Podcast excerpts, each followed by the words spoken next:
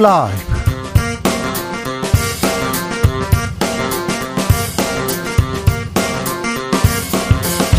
2022년 9월 1일 목요일입니다. 안녕하십니까. 주진우입니다. 검찰의 움직임 분주합니다. 오늘 서해 공무원 피살 사건과 관련해서 대통령 기록관을 압수수색했습니다. 윤석열 검찰총장을 감찰했던 박은정 전 법무부 감찰 담당관의 휴대전화는 압수수색됐습니다.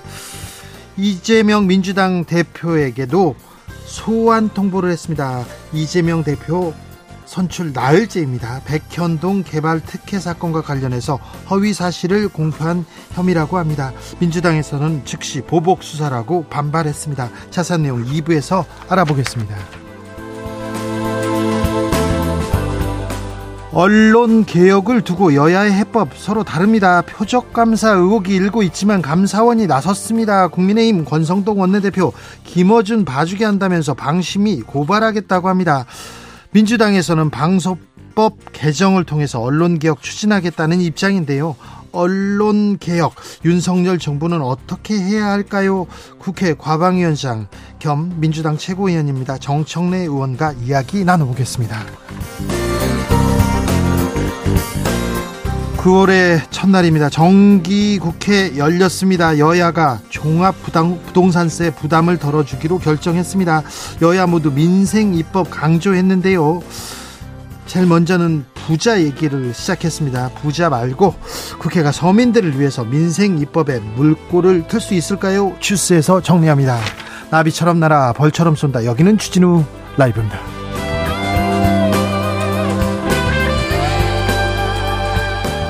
오늘도 자중차에 겸손하고 진정성 있게 여러분과 함께 하겠습니다. 9월 1일 오늘부터 7일까지는 양성평등 주간입니다. 전국 곳곳에서 다양한 기념 행사들 열리고 있습니다. 우리 사회 남녀 차별 나아지고 있습니다. 많이 나아졌지만 아직 가야 할 길 멉니다. 남녀 차별 줄이고 양성평등을 위해서 우리의 다양한 생각, 의견 이렇게 모아 보자고요. 여러분의 지혜 기다리고 있겠습니다. 샵 9730 짧은 문자 50원, 긴 문자는 100원이고요. 콩으로 보내시면 무료입니다. 그럼 주진우 라이브 시작하겠습니다.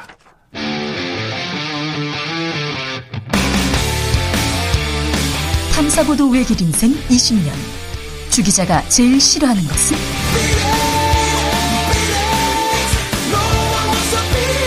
이 세상에서 비리와 부리가 사라지는 그날까지. 오늘도 흔들림 없이 주진우 라이브와 함께.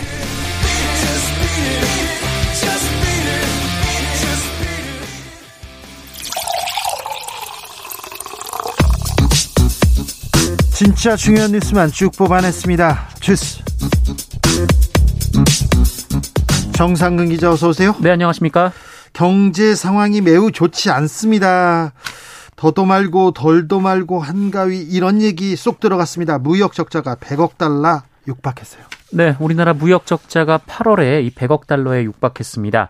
어, 지난달 수출은 566억 7천만 달러로 지난해 동월보다 6.6% 늘었지만 어, 수입이 661억 5천만 달러로 28.2%나 증가를 했습니다.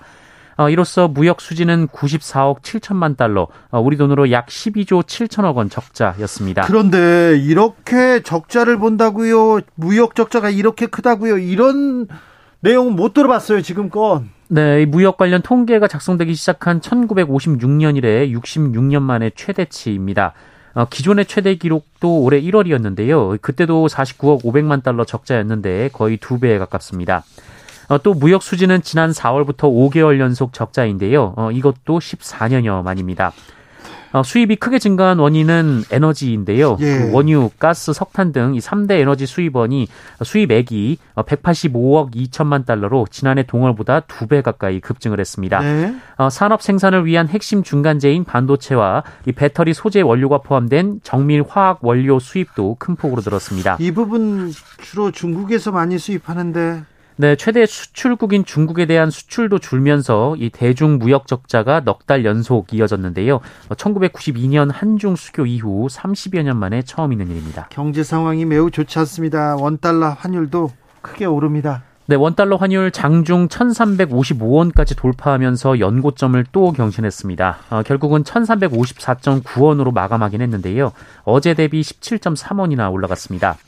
환율은 전거래일보다 4.4원 오른 1342.2 어 1342. 어, 천, 어, 천, 죄송합니다.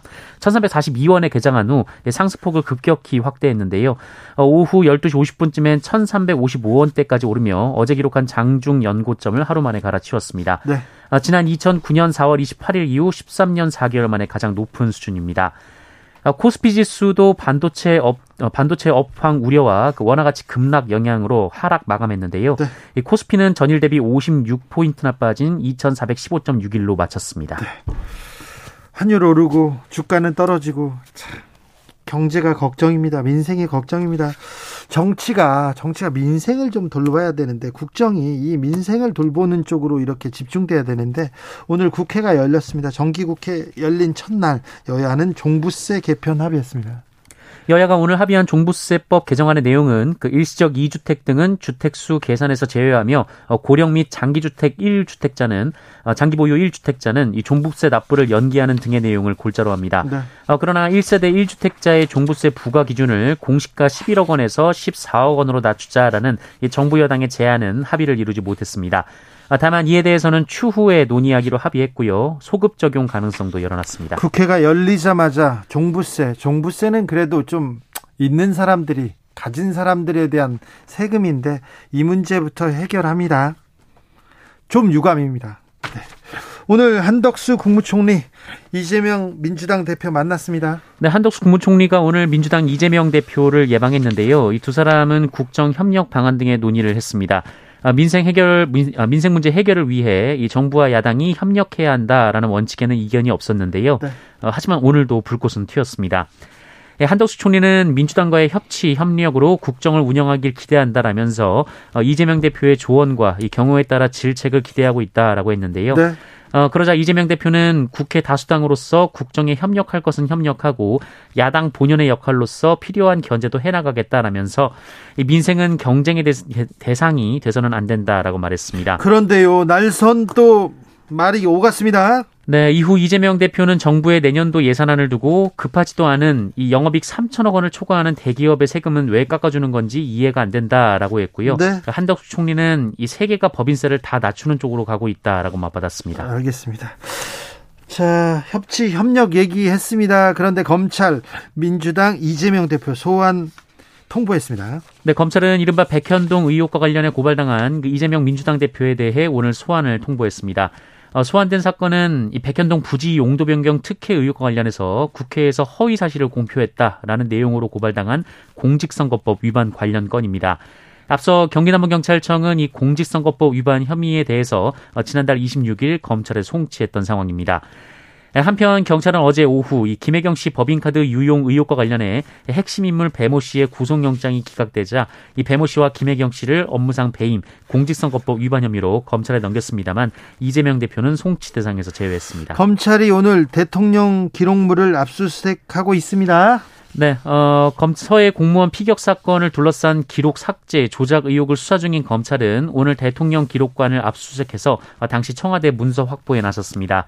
어, 서울중앙지검 공공수사 1부는 오늘 오전 이 세종시 대통령 기록관에 검사와 수사관들을 보내서 관련 문건을 확인하고 있습니다. 오늘 검찰이 박은정 부장검사에 대한 휴대전화도 압수수색했습니다. 검사가 부지런 검사들 부지런히 움직입니다. 그런데 여기보다 더 부지런하게 움직이는 데가 있습니다. 감사원입니다. 감사원. 특별히 이번 정부에서 아 이 이전 정부에서 임명된 기관장들 이 기관 나가라 이렇게 비판했던 그 부분 콕콕 집어서 감사 버립니다. 이거 표적 감사라는 비판도 있는데요. 비판 아랑곳하지 않고 감사 버려지고 있습니다. 네, 감사원이 방송통신위원회와 국민권익위원회에 대한 감사를 벌이고 있는 가운데 이 공공기관 17곳에 대해 감사 착수를 위한 자료 제출을 요구했다고 어제 MBC가 보도했습니다. 17곳 더 하네요. 네, 17곳은 모두 전임 문재인 정부에서 임명한 기관장이나 감사, 이사가 있는 곳들이고요. 아니요.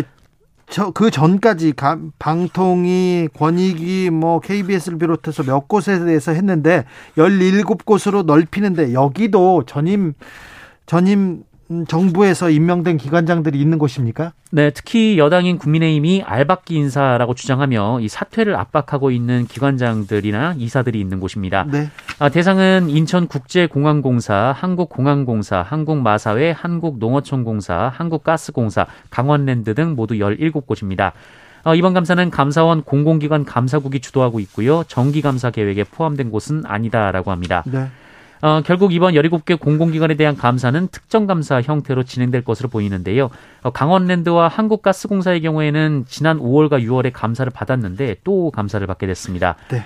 어, 이에 민주당은 감사원이 정권의 사정 도구가 돼서 여권이 그린 블랙리스트 그림대로 전방위적인 표적 감사를 진행하고 있다 어, 이렇게 비판했는데요. 네. 예, 감사원은 지금은 자료를 제출받는 단계이고 어, 감사 대상 기관이 확정되지 않았다면서 표적 감사는 사실이 아니다라고 주장했습니다. 감사원에서는 표적 감사는 아니다 이렇게 얘기했다고 합니다.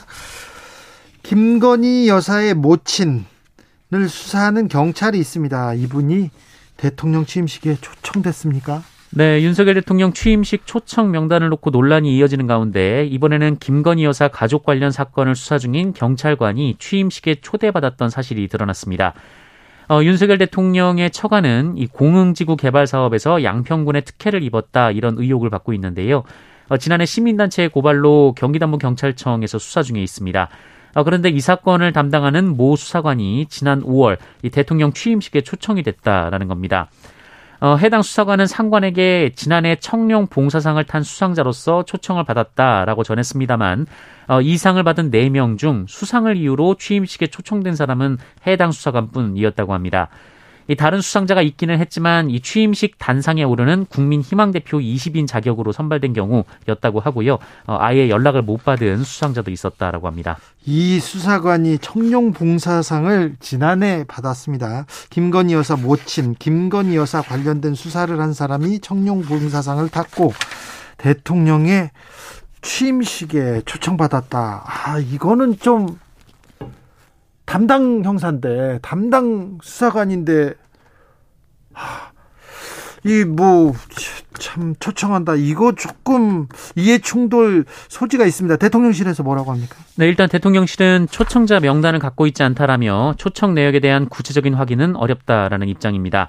네, 한겨레 보도에 따르면 일단 대통령과 김건희 여사의 추천이 포함된 어, 특별 초청 명단에는 해당 수사관이 들어가 있지는 않았다라고 합니다. 어, 이상민 행정안전부 장관은 해당 경찰관은 한국 산업체의 기밀 정보를 해외로 빼돌리는 이 산업 스파이를 막은 공로로 취임식에 초청됐다라고 밝혔고요. 어, 우종수 경찰청 차장은 어, 해당 경찰관이 4만 명이 넘는 취임식 참석자 가운데 한 명이어서 어, 수사 공정성에 영향을 미친다는 생각을 안 했던 것 같다라고 얘기를 했고요. 이건 말이 안 되는데요. 어, 말이 안 되죠. 네. 그러면서 수사 공정성에 영향을 미치는 것이 확인되면 적절한 조치를 하겠다라고 말하기도 했습니다. 확인이 됐는데요. 적절한 조치를 해야 될 것 같습니다. 그리고 4만 명 중, 4만 명 참석자 중에 초청받은 경찰이 몇 명이나 있다고 이걸 이런 식으로 대답하면 안 될 것 같습니다. 그죠? 좀 대통령실에서 이런 부분은 명확하게 좀 정리해주고 가는 게 맞는데 계속해서 계속해서 명확한 대답을 안 하니까 궁금증 그리고 의혹은 더 커지는 거 이거 어제 오늘 일 아닙니다. 이거 대통령실에 좀 좀 각성, 좀 능력을 보여주셔야 됩니다. 이 자리에 계시려면. 음, 대통령실 이전 비용이 음, 예전에 알려진 것보다 두 배 가까이 많이 들고 있다고요? 네, 어, SBS는 어제 대통령실 용산 이전 관련 비용이 기존 예비비로 지출됐던 496억 원을 초과해서 지금까지 300억 원 이상을 더 쓴 것으로 드러났다라고 보도했습니다. 네. 어, SBS는 올해 2분기 정부 전, 예상 전, 예산 이 전용 내역 중에서 국방부와 행정안전부, 어, 경찰청만 확인을 했는데요. 어, 여기서만 306억 9,500만 원에 달했다라고 합니다. 어, 추가 비용은 국방부 이전과 정비, 대통령실 이전 그리고 한남동 관저 리모델링 비용이 포함됐다고 하고요. 네. 어, 경찰 경비단 이전 관련 비용도 새롭게 포함됐다고 합니다.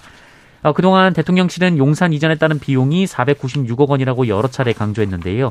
어, 이를 크게 넘어서는 비용을 정부 부처의 다른 예산에서 어, 끌어다 쓴 상황입니다.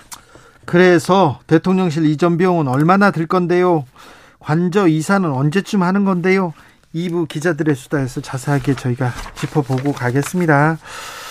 아, BTS가 콘서트를 엽니다. 무료, 무료로 연다는데 부산시가 계획 중입니다. 근데 논란 계속 이어집니다. 네, BTS와 어, 부산시와 BTS의 소속사 하이브가 지난 6월 어, 2030 부산 월드 엑스포 유치를 기원하는 BTS 콘서트를 개최하기로 했었는데요. 어, 이 콘서트의 윤곽이 드러나면서 큰 논란이 일고 있습니다. 어, 정규 공연장도 또 대규모 인원을 수용할 수 있는 체육시설도 아니라 어, 그런 뭐 공터 같은 장소에서 이 관객 10만 명을 목표로 한 무료 공연을, 공연을 열겠다는 것이 목표이기 때문입니다. 어, 공연은 오는 10월 15일 저녁 6시 이 부산광역시 기장군 1광급에 설치된 특설 무대에서 펼쳐진다라고 네. 하는데요. 어, 이곳은 해안가에 자리를 잡고 있고 어, 주변에 주택가와 숲이 있으며 진입로가 좁습니다. 어, 게다가 이곳에서 이 정도로 큰 규모의 공연이 열린 전례가 없어서요. 어, 단 하루 공연을 위해 모든 것을 처음부터 준비해야 하는 상황이 됐습니다. 어, 그러다 보니 이 10만 명이 드나드는 출구가 단 한 곳이라고 하는데요. 어, 참고로 6만 5천석을 보유한 이 서울 잠실 종합운동장의 경우 어, 출입구가 54곳입니다. 아이고 그 출입구도 좁고 또 가는 길도 좁다는데 그 주변에 숙소도 없다는데 계속 얘기가 나오는데 어떻게 준비를 잘해야 될 텐데요. 네, 뭐 공연장에 지금 단차가 없어서 시야 확보도 문제고요. 또 대중교통이 그 운행 간격이 한 2, 30분의 한 대꼴인 이 동해 남부선 지하철 노선 1개, 어 그리고 버스 노선 6개에 불과하다고 합니다. 아, 차량은 아예 입차가 불가능한 수준이라고 하고요. 어, 말씀하신 대로 음식점은 고사하고 화장실 등 기본적인 편의시설도 없는 상황입니다. 부산시가 어떻게 해야 될 거 아니에요? 네, 부산시는 하이브에 좀 책임을 돌리는 모양새인데요. 이 하이브가 10만 명이라는 숫자를 먼저 요청했다라고 주장을 했습니다. 어, 이에 대해 하이브는 구체적인 답변을 내놓지는 않았는데요. 어, 여기에 최근 부산 숙박업소들의 폭리 논란 등 관련 논란이 계속 이어지고 있습니다. 활동을 지금 잠정으로 중단한 BTS가 나라를 위해서 부산 엑스포를 위해서 이렇게 나섰는데 준비는 잘 해줘야죠. 세계적으로 대접받고 이렇게 존중받는데 우리 우리의 그 보배 아닙니까? 좀 잘 준비했으면 좋겠습니다. 부산시가 특별히 좀 책임질 일이 많습니다. 부산시의 좀 노력 부탁드리겠습니다. 코로나 상황 어떻습니까? 네, 오늘 발표된 코로나19 신규 확진자 수는 8만 1,573명으로 어제보다 2만 2천여 명 줄었습니다. 지난주와 비교하면 3만 1천여 명, 네. 2주 전과 비교하면 9만 6천여 명 정도가 적습니다. 계속 줄고 있습니다. 줄고 있는 거는 맞습니다. 위중증 환자는 어떻습니까? 네, 555명으로 어제보다 14명 줄었는데요. 9일째 500명대를 기록하고 있습니다. 어, 그러나 사망자가 112명이나 나왔는데요. 125일 만에 가장 많은 수이기도 합니다. 100명 넘는 사망자가 나왔습니다. 그러니까 코로나는 줄고 있지만 위중증 환자는 아직도 많고 사망자 늘고 있으니까 조심하자. 이 얘기 다시 어, 말씀드립니다. 코로나로 대면 수업을 못 받은 학생들이 있었어요. 그런데 등록금은 다 냈습니다. 수업도 안 하고 뭐 그런 일도 있었는데 등록금은 다 냈어요. 그래서 일부 학생들이 등록금 조금 내놔라 이렇게 반환 소송을 냈는데 패소했습니다. 네, 코로나19가 확산하는 동안 비대면 수업으로 학습권이 침해됐다며 등록금 반환 소송을 제기한 대학생들이 1심에서 패소했습니다. 어, 원고는 전국에서 모인 대학생 2,697명이고요. 이 피고는 건국대와 경희대, 고려대, 서강대, 숙명여대를 비롯한 26개 사립대학 그리고 정부입니다. 어, 재판부는 비대면 방식의 수업은 학생들의 학습권을 보장하면서도 학생들과 국민의 생명권, 건강권을 보장하기 위한 최선의 조치이자 불가피한 조치라면서 어, 비대면 방식의 수업은 우리나라뿐 아니라 전 세계 다수 국가가 채택한 교육적 조치라고 했고요. 어, 원고들의 기대와 예상에 현저히 미달하고 부실한 수업을 제공했다고 판단하기 어렵다. 이렇게 밝혔습니다. 아, 또이 학생들은 수업료와 시설 사용료, 이 실험 실습비 등이 이 대학의 부당이득이라면서 이를 돌려달라라는 취지로 주장을 했는데요. 마찬가지로 받아들여지지 않았습니다. 아, 재판부는 학생들과 대학 간에 맺은 재학 계약이 어, 소멸했다고 인정될 경우에만 등록금을 전부 또는 일부 반환할 수 있는데 어, 이 경우는 재학 계약의 소멸로 볼 수 없다 이렇게 판단했습니다. 뭐 판결은 존중합니다. 하지만 어, 코로나 때 코로나 때 제대로 학교 가지 못하고 학교에서 누려야 될 점 누려야 될 게 많지 않습니까? 수업 말고도 다른 다른 뭐 학교에서 누려야 될 많은 일들을 못한 학생들한테 조금 조금 음, 이득 부당 이득이라고 볼 수는 없지만 좀좀 좀 이득이 되는 그런 좀 결과가 나왔으면 좋았을 텐데 하는 아쉬움도 있습니다. 주스 정상근 기자와 함께했습니다. 감사합니다. 고맙습니다. 양성평등 주간입니다. 여러분의 의견 보내주세요. 얘기했는데 제가 이 문자 나올지 알았습니다. 3123님, 양성평등 주간 있다는 거 주라에서 처음 들었습니다. 있다는 것 자체가 양성이 불평등하다는 거겠죠. 인종과 성별에 대한 선입견은 없는 어, 인식이 하루빨리 사회의 기본이 되어서 특별히 앞으로 이런 주간이 없어졌으면 좋겠습니다. 구조적 사회적 불평등 이런 건 좀 사라져야죠. 그리고 남자가 여자를 여자가 남자를 더 좀 위하고 위하고 같이 가는 이런 아, 세, 세, 세계, 세계, 세상 이런 거 꿈꿉니다. 0147 양성평등 좋습니다. 소수자 문제도 중요합니다. 게이, 레즈비언, 바이, 트랜스젠더 아직도 혐오가 만연합니다. 다 빠른 차별금지법 통과해야 됩니다. 우리는 모두 같은 사람이니까요. 그러면 우리는 모두 같은 사람입니다. 누구라도 누구를 차별해야 하고 누구를 혐오할 권리는 없습니다. 교통정보센터 다녀올까요? 김한나 씨.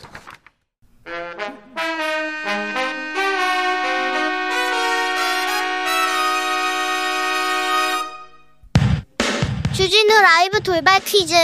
오늘의 돌발 퀴즈는 객관식으로 준비했습니다. 문제를 잘 듣고 보기와 정답을 정확히 적어 보내주세요.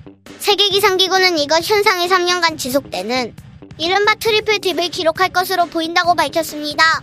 이것의 영향으로 대서양에서는 폭풍이, 미국에서는 산불이 자주 나게 되는 것으로 알려져 있는데요. 페테리 탈라스 사무총장은 3년 연속 이것이 지속되는 것은 매우 이례적이라며 우려했습니다. 동태평양 척도 지역의 바닷물 온도가 평상시보다 낮아지는 현상인 이것은 무엇일까요? 보기 드릴게요. 1번 나비 효과, 2번 나니냐. 다시 들려드릴게요. 1번 나비 효과, 2번 나니냐. 샵 9730 짧은 문자 50원 긴 문자는 100원입니다. 지금부터 정답 보내주시는 분들 중 추첨을 통해 햄버거 쿠폰 드리겠습니다. 주진우 라이브 돌발 퀴즈 내일 또 만나요.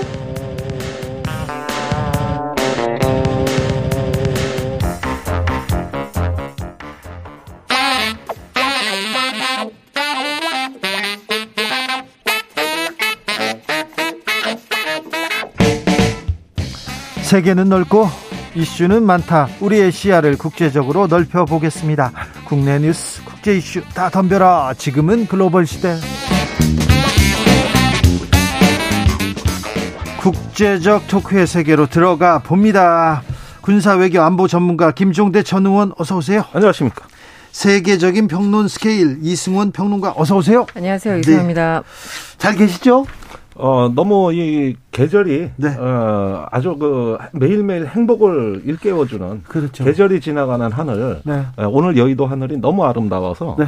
제가 참 오는데 아주 행복했습니다. 네, 경복궁에서는 이제 겨, 가을 밤에 음. 야간 개장합니다. 네. 15일에서 25일까지 별빛 어. 야행 되니까 이렇게 네 경복궁 건의로도 좋습니다. 음. 네.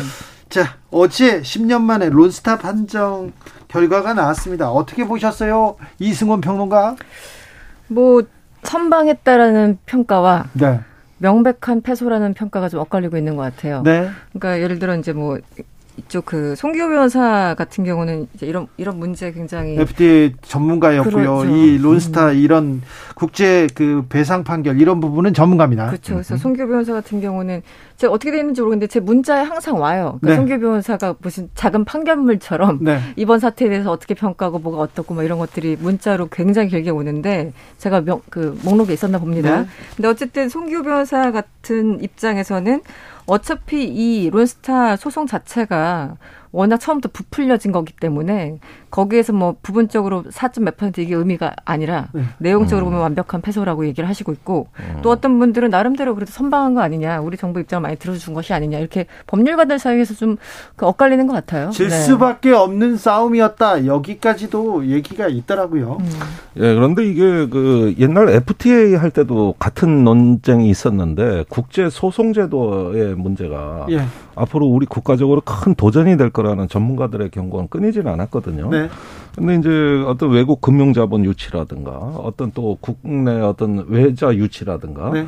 이런 어떤 국가 정책에 앞서면서 소위 말하는 저는 모피아 네. 어떤 그 재정 관료들의 어떤 그 어, 편향된 의식이 네. 결국 초래해서 나쁜 선례를 만든 아주 비극적 사건이라고 저는 그렇죠. 생각합니다. 이게 어, 그래서 이거는 뭐 일단은 2,900억으로 선방했다는 얘기도 있고 송기호 변호사는 이제 다른 말씀도 하십니다만은 네네. 네. 이것은 우리가 그동안의 세계화에 대한 매우 안일한 인식에 경종을 울리고 앞으로도 줄줄이 남아 있는 국제 그 소송 제도에도 영향을 줄 수 있는 매우 나쁜 선례를 남겼다. 네. 이건 진짜 법무부가 뭐 한동훈 장관이 맨날 국회 와서 큰 소리 치지 말고 여기에 장관직 걸어야 됩니다. 네. 네. 그 근데 조금 너무 안타까운 게 이 외환은행을 저가 매각했다. 그리고 주가 조작을 했다. 두 가지로 국내 재판에서도 이렇게 재판이 진행됐는데 거기서 모피아들 그러니까 금융 관료들이 안이하게 부적절하고 불합리하고 잘못은 있었으나 불법은 아니다. 그래서 음. 무죄를 받았어요. 저가계 음. 매각 문제에 대해서 네. 그 상황이었기 때문에 아, 그 상황이었습니다. 그러니까 4조 7천억 원을 챙기고 나서 6조 원 더 내놓으라고 무죄 받았어. 그러면서 음. 6조 원 더 내놓으라고 소송을 했는데 이거는 말입니다. 예를 들면 어떤 국회의원이 있어요. 그런데 밖에서 음주운전을 했다고 치자고. 예. 이건 순전히 가정입니다. 네. 네. 근데 이제 경찰에서 기소하고 재판 받는다 이거예요. 네. 근데 나를 기소하면 내가 속한 정당의 지지율이 떨어지니까 나중에 그거 손해배상 청구하겠다. 음. 이런 얘기하고 똑같은 얘기예요. 아니 자기들이 주가 조작했어요. 예. 그래서 외환은행 그 이게 계열사에서 그렇죠. 한 거예요. 예. 그걸로 인해 가지고 다른 거래가 손해봤다 이 얘기예요. 예. 그 건은 그 건인데 다른 거하고 연결시킨 거예요. 그런 식으로 따지자면은 뭐 아까 제가 말씀드린 국회의원 사례하고 똑같은 거지. 음. 어, 그게 말이 됩니까 그게? 어쨌든 그 지금 소수 의견에 우리 정부가 주목하는 거는 소수 의견을 예. 보면은 우리도 승산이 있다라는 거지 않습니까? 지금 한동훈 장관 같은 경우도 뭐 한 푼도 세금 안 쓰게 하겠다 뭐 이렇게 얘기를 했는데 네. 이 소수 의견이라는 게 지금 말씀하신 그 부분이에요. 그러니까 론스타가 스스로 자체했던 외환카드 주가 조작은 유죄로 판단 된 거잖아요. 네. 그래서 그때 그 유죄 판결로 인해서 금융당국의 승인 심사가 늦어졌기 때문에 너희 책임도 있는 거야라는 얘기. 그래서 우리 정부가 아무런 그뭐 비판, 받을 여지가 없다라는 거, 책임이 인정되지 않는다라는 소수 의견을 주목해서 이번에 한번 하겠다라는 건데 봤더니 지금 1966년 이후에 130 3건입니다. 정확하게 133건이 이렇게 취소 신청이 왔었는데 네. 한15% 정도밖에 그 인용이 안 됐었나 봐요. 그러니까 다 네. 졌다는 거죠. 그래서 우리 정부가 아무리 소수 의견에 천착해서 다시 이걸 취소 소송을 한다고 해도 과연 이길 수 있을까? 법률가들 네. 사이에서는 조금 회의적인 게 사실입니다. 세금을 네. 한 푼도 안 쓰겠다 얘기했는데 지금껏 이 소송에 들어간 정부 소송 비용은 478억 원이 넘어서 음. 넘습니다. 지인님께서 론스타 책임 물을 수 있을까요? 총리, 부총리가 다 그때 당사자들인데요. 그렇습니다. 좀 네. 좀 씁쓸하죠. 네. 한덕수 총리 그리고 경제부총리가 이 당사자였다고 이렇게 볼 수도 있습니다. 주역으로 활동했습니다. 아무튼 먹튀 자본 그리고 모피아 책임론은 계속됩니다. 근데 저는요 이승원 평론가 이게 걱정입니다. 아, 추경호 부총리도 계속 얘기하고 있는데 공기업 자산 매각하겠다 이렇게 얘기 나오는데 네. 그때도 아, 나라가 어려우니까 은행이든 뭐든 부실화된 데는 다 팔아야 된다 얘기하면서 주요 자산들 그, 그 외환은행의 최대 주주가 정부였지 않습니까? 음. 그러면서 판 거였거든요. 음.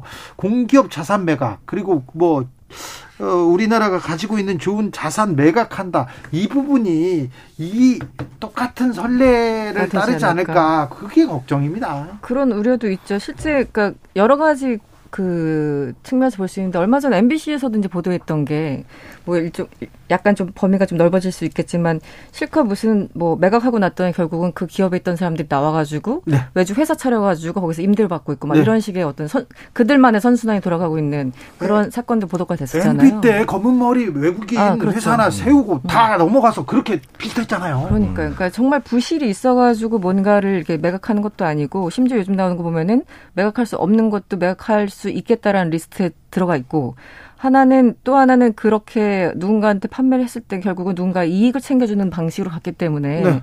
이게 저도 그 MB 때 이후에 그 약간 트라우마가 남아서 네. 최근 정부가 정부가 뭔가 매각한다고 할 때마다 무슨 꿍꿍일까? 솔직히 그 세금 내는 국민에서 굉장히 걱정되는 게 사실입니다. 전 두려워요. 네, 그래 네, 가보고 네. 싶어 거기 현장에.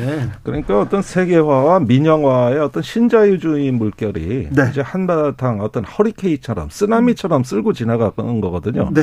특히 우리나라가 이 외환은행 그 매각하던 시점을 보면은 굉장히 국제자본에 취약했던 시기입니다. 네. 97년에 IMF 외환위기 있었지 않습니까? 네. 그다음에 노무현 대통령이 이제 집권하자마자 한미 FTA 추진하고 있었고 네. 그때 많은 전문가들이 그러면 중대한 도전이 있을 건데 그게 바로 국제 소송 제도다. 음. 네. 이게 이제 한미 FTA 반대 운동이었어요. 음. 그런데 이런 어떤 그 경고와 속에서도 일단은 어떤 국부를 성장하고 외환을 유치한다는 어떤 절대적 목표에 모든 것이 압도당했던 것이죠. 그 스스로 성찰할 여유가 없었던 거예요. 그래서 지금 국제 소송 제도에 대해서는 우리가 백서 하나 발간한 적 없습니다. 음. 지금까지도. 음. 그러니까 이런 거에 대해서 예, 이런 거에 대해서 국가적으로 전문 그룹은 어떻게 육성하며 네. 또 이런 것에 대한 위험성은 어떻게 경고할 것이며 우리나라 기업보는 어떻게 할 건지 이런 시스템 마련했습니까? 음. 그런 부분에 대한 준비가 부족한 게 예고된 어떤 참사 아니냐 네. 이런 생각도 해보게 되는 거죠. 법무부에서 지금이라도 준비해야 되겠네요. 이 부분 준비해야 되겠네요. 그래서 지금 이것뿐만 아니라 걸려 있는 게 몇 가지가 된다고 하고 예. 그거 그때마다 지금 그 소송 비용 아까 478억 말씀하셨죠. 네. 그러니까 소송 비용도 있고 예를 들어 지연됐을 경우 이번에도 이자만 해도 또 한참 나오죠. 천억 원, 천억 원 정도 됐으니까. 네, 그래서 됩니다. 이자부터 그 비용부터 시간 일단 또 시간이 너무나 오래 걸리는 거예요. 그래서 이번에도 만약에 취소 그 소송을 건다면 이것도 최소한 1년 걸리는데 당분간 유예되겠지만 그 안에 또 이용 그 이자나 이런 비용들이 들어가는 것이고요. 그래서 네.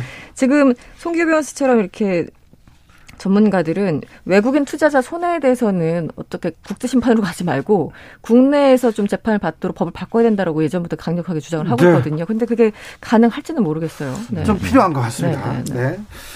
어, 속보 말씀드립니다. 김성한, 김성한 국가안보실장이 미국 전기차 보조금 문제 NSC 음. 차원에서 검토 약속했다. 이렇게 속보가 나오고 있습니다. 한미일 3국 안보수장이 모인답니다. 하와이에서 만난다는데 뭐 이거 어찌된 일입니까, 의원님? 예, 제가 이 최근 상황을 보니까 제일 중요한 건 중국 문제입니다. 네. 예, 이번에 어떤 모임의 동기 자체가 최근에 대만 해협 위기의 연장선에 있다는 거, 이 점 분명히 지적해드리고 싶어요. 지금 국내 언론에서도 이상하게 많이 다루질 않는데 이번에 8월 3일 날 낸시 펠로시가 그 타이페이를 떠난 직후 네. 4일 날부터 중국이 보여준 그 새로운 규모의 스펙타클 이 군사적인 어떤 강도가 음. 너무나 그 저기 상상을 초월한 규모로 나타났고 그다음에 이런 그 대, 군, 중국 측의 군사적 움직임 이후가 더 중요한데 15일부터 어, 황해. 그러니까 우리나라 서해에서 중국이 했던 군사훈련을 아무도 눈여겨보질 않고 있어요. 음. 그거는 그 대만 해협에 위기가 발생했을 때 평택이나 아니면 오산이나 오키나와에서 미 증왕군이 대만에 개입하는 거를 차단하는 훈련입니다. 음. 네. 이 훈련까지 갔다는 거예요. 그러니까 음. 지금 주변 정세가 심각하지 심각하게 돌아가는 부분을 일단은 인도 태평양 사령부라는 그 인도 태평양을 관할하는 사령부에서 안보 회의를 한다는 점. 그 다음에 어떤 그 대만 위기 이후에 어떤 그 새로운 동아시아에서의 군사력 변형, 어떤 세력 균형의 변화에 대해서 이제는 공동의 어떤 대응 방향을 내올 걸로 예상이 들고 그것이 이제 한미일 안보 협력을 촉진하는 요인으로 작용하면서 당장은 이제 북한의 7차 핵실험까지도 어 공동 대응을 이제 합의하지 않을까 그런 점에서 이번에 그 한미일 삼국의 안보 수장 네. 이 회의라는 거는 결국은 그 이제 동아시아에 있어 한미일 안보 협력으로 가는 하나의 어떤 어 디딤돌 내지는 발판 역할을 저는 하는 매우 중요한 회담이다. 그리고 전기차나 배터리 같은 거는 오히려 이제 산업 자원부나 이런 예. 어떤 경제 라인에서 논의될 성질의 문제거든요. 네. 그래서 경제 안보라고도 합니다만 요건 좀 우리가 논의했으면 하는 주제고 메인 이슈는 중국과 북한이 될 거다. 네. 이렇게 예상이 되죠. 사실은 이 NSC 차원에서는 이 수장들이 만났을 적에는 모든 것이 경제이자 안보이자 이런 거기 때문에 요즘 카테고리가 좀 불분명했잖아요. 네, 그렇죠. 그래서 경제 안보라는 말을 많이 쓰고 김성환 국가시장 국가 안보실장 같은 경우도 이제 공항에서 출국하면서 어, 이번에 그 인플레이션 감축법 자체를 경제 안보 사안으로 보고 있다. 그렇기 때문에 충분히 제이크 셜리번 NSC 보좌관하고 얘기를 하겠다라고 얘기를 했었고 결국은 지금 이제 속보가 나온 것 같습니다. 네. 그런데 우리 자체적으로 정부가 이제 산자부랑 등등해서 그 민간 대응반 지금 파견한 상태 아니겠습니까? 그래서 네. 그 얘기를 이제 하겠 그러니까 두 어, 트랙으로 얘기를 하는 것 같은데 일단 말씀하신 것처럼 중국 그 펠로시 이후에 중국과 대만 사이의 어떤 긴장 관계 사실상 이제 대만을 포위하듯이 훈련을 며칠 동안 했었잖아요. 예. 거의 전쟁 연습하듯이 하고 있고 그러니까 여러 가지 그 과정 속에서 또 이제 중국의 시진핑 같은 경우는 3년이 이제 앞두고 있고요. 다음 10월 16일에 당대회를 한다고 하니까요. 그래서 이런 얘기 이런 상황에 대해서 전반적으로 안보 차원에서 얘기를 할 수가 있었을 것 같고 또 하나는 최근에 뭐 북한 또 핵실험 사실 올 초부터 얘기를 한 것 같은데요. 북한 네. 핵실험 언제 하나부터.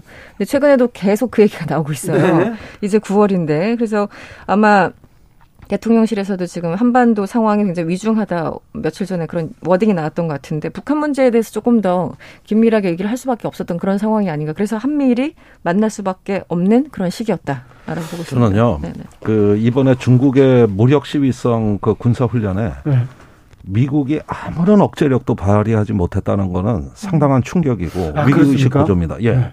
결국 순양함 두 척 보낸 게 다예요. 음. 그것도 한참 뒤에 대만 해협 지나간 거. 근데 중국이 아무런 방해도 받지 않고 맘 놓고 했다는 거예요. 이게 지금 위기의 본질입니다. 음. 근데 엊그제 미국의 의회 조사국 CRS에서 나온 그 대만 해협에 대한 보고서를 보면은 어, 대만 해협에 미국이 직접 개입하는 거는 능력을 초월하는 범위라고 돼 있어요. 그래요? 예. 네. 그러면서 네, 오히려 한국 정부와 일본 정부가 주일미군과 주한미군이 대만 사태에 어떻게 지원을 할 건지를 명시적으로 그걸 그 주둔국 정부가 약속하려는 거예요. 아니 미국도 그러니까. 못 하는데 우리한테 왜 그래요? 그러니까 이런 부분들이 지금 그 어 지상군이 배치돼 있는 동아시아 나라들이 조금 더 역할을 해야 되는 거 아니냐. 여기까지 그 의원들의 질의가 나온 거거든요. 네. 그다음에 의회 조사국 보고서가 나왔고 그렇다면은 제가 보기에 이제 그 대만을 둘러싼 그 중국과의 문제가 심상치 않다고 본 겁니다. 근데 의원님 네. 질문 생깁니다. 네. 우크라이나에서도 전쟁이 날까? 아예 안 날 거야, 안 날 거야. 그러다 났잖아요. 예.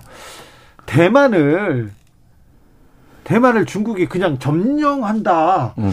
이것도 시나리오에다 올려놓고 지금 고민해야 될 것 같습니다. 그러니까 의회 조사고 보고 내용이 바로 그 내용인데 그 지금 미국이 할 수 있는 일은 중국군이 대만을 점령할 때 미사일 몇 방 발사해 주는 거 외에는 지금 할 수 있는 일이 많지 않다.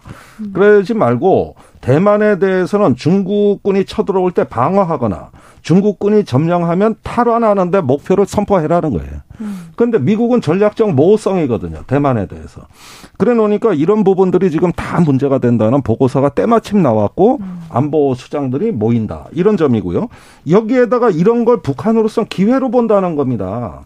이런 어떤 주변 정세의 어떤 그 세력 균형의 변화 조짐을 북한이 기회를 보고 7차 핵실험을 그것과 연결지는 방식으로 전략적 도발을 했을 때 이때가 문제가 또 된다는 거 여기까지도 지금 문제의식이 가 있다는 거예요. 우리도 그 생각 저도 이제 혼자 앉아 있으면 그 생각 많이 하거든요. 정말 전쟁 날까? 중국이 대만을 과연 침략할 수 있을까? 뭐 여러 가지 생각을 하는데 어 이제 우리가 느끼는 거랑 그 미국 내부에서 어떤 얘기 를 하고 있는지는 조금 차이가 있는 것 같긴 합니다. 어쨌든 작년부터 이제 Foreign Affairs라고 외교 잡지 전문지 있지 않습니까? 네. 그래가지고 그쪽 분야에 난다긴다는 사람들이 다 이제 글을 기고 하는데 정치 외교에 관한 가장 깊은 그렇죠. 해석이 있습니다. 그렇죠. 가장 또 current 이슈를 다루고 있기도 하고 네. 가장 정통 이슈이기도 하고 그런데 작년 제가 여름쯤에 그 Foreign Affairs 한 권을 샀는데 그게 전체가 특집이 그냥 중국이었어요. 네. 그래서 지금 시진핑은 무슨 생각하고 있을까? 그리고 과연 타이완을 침공할 것인가?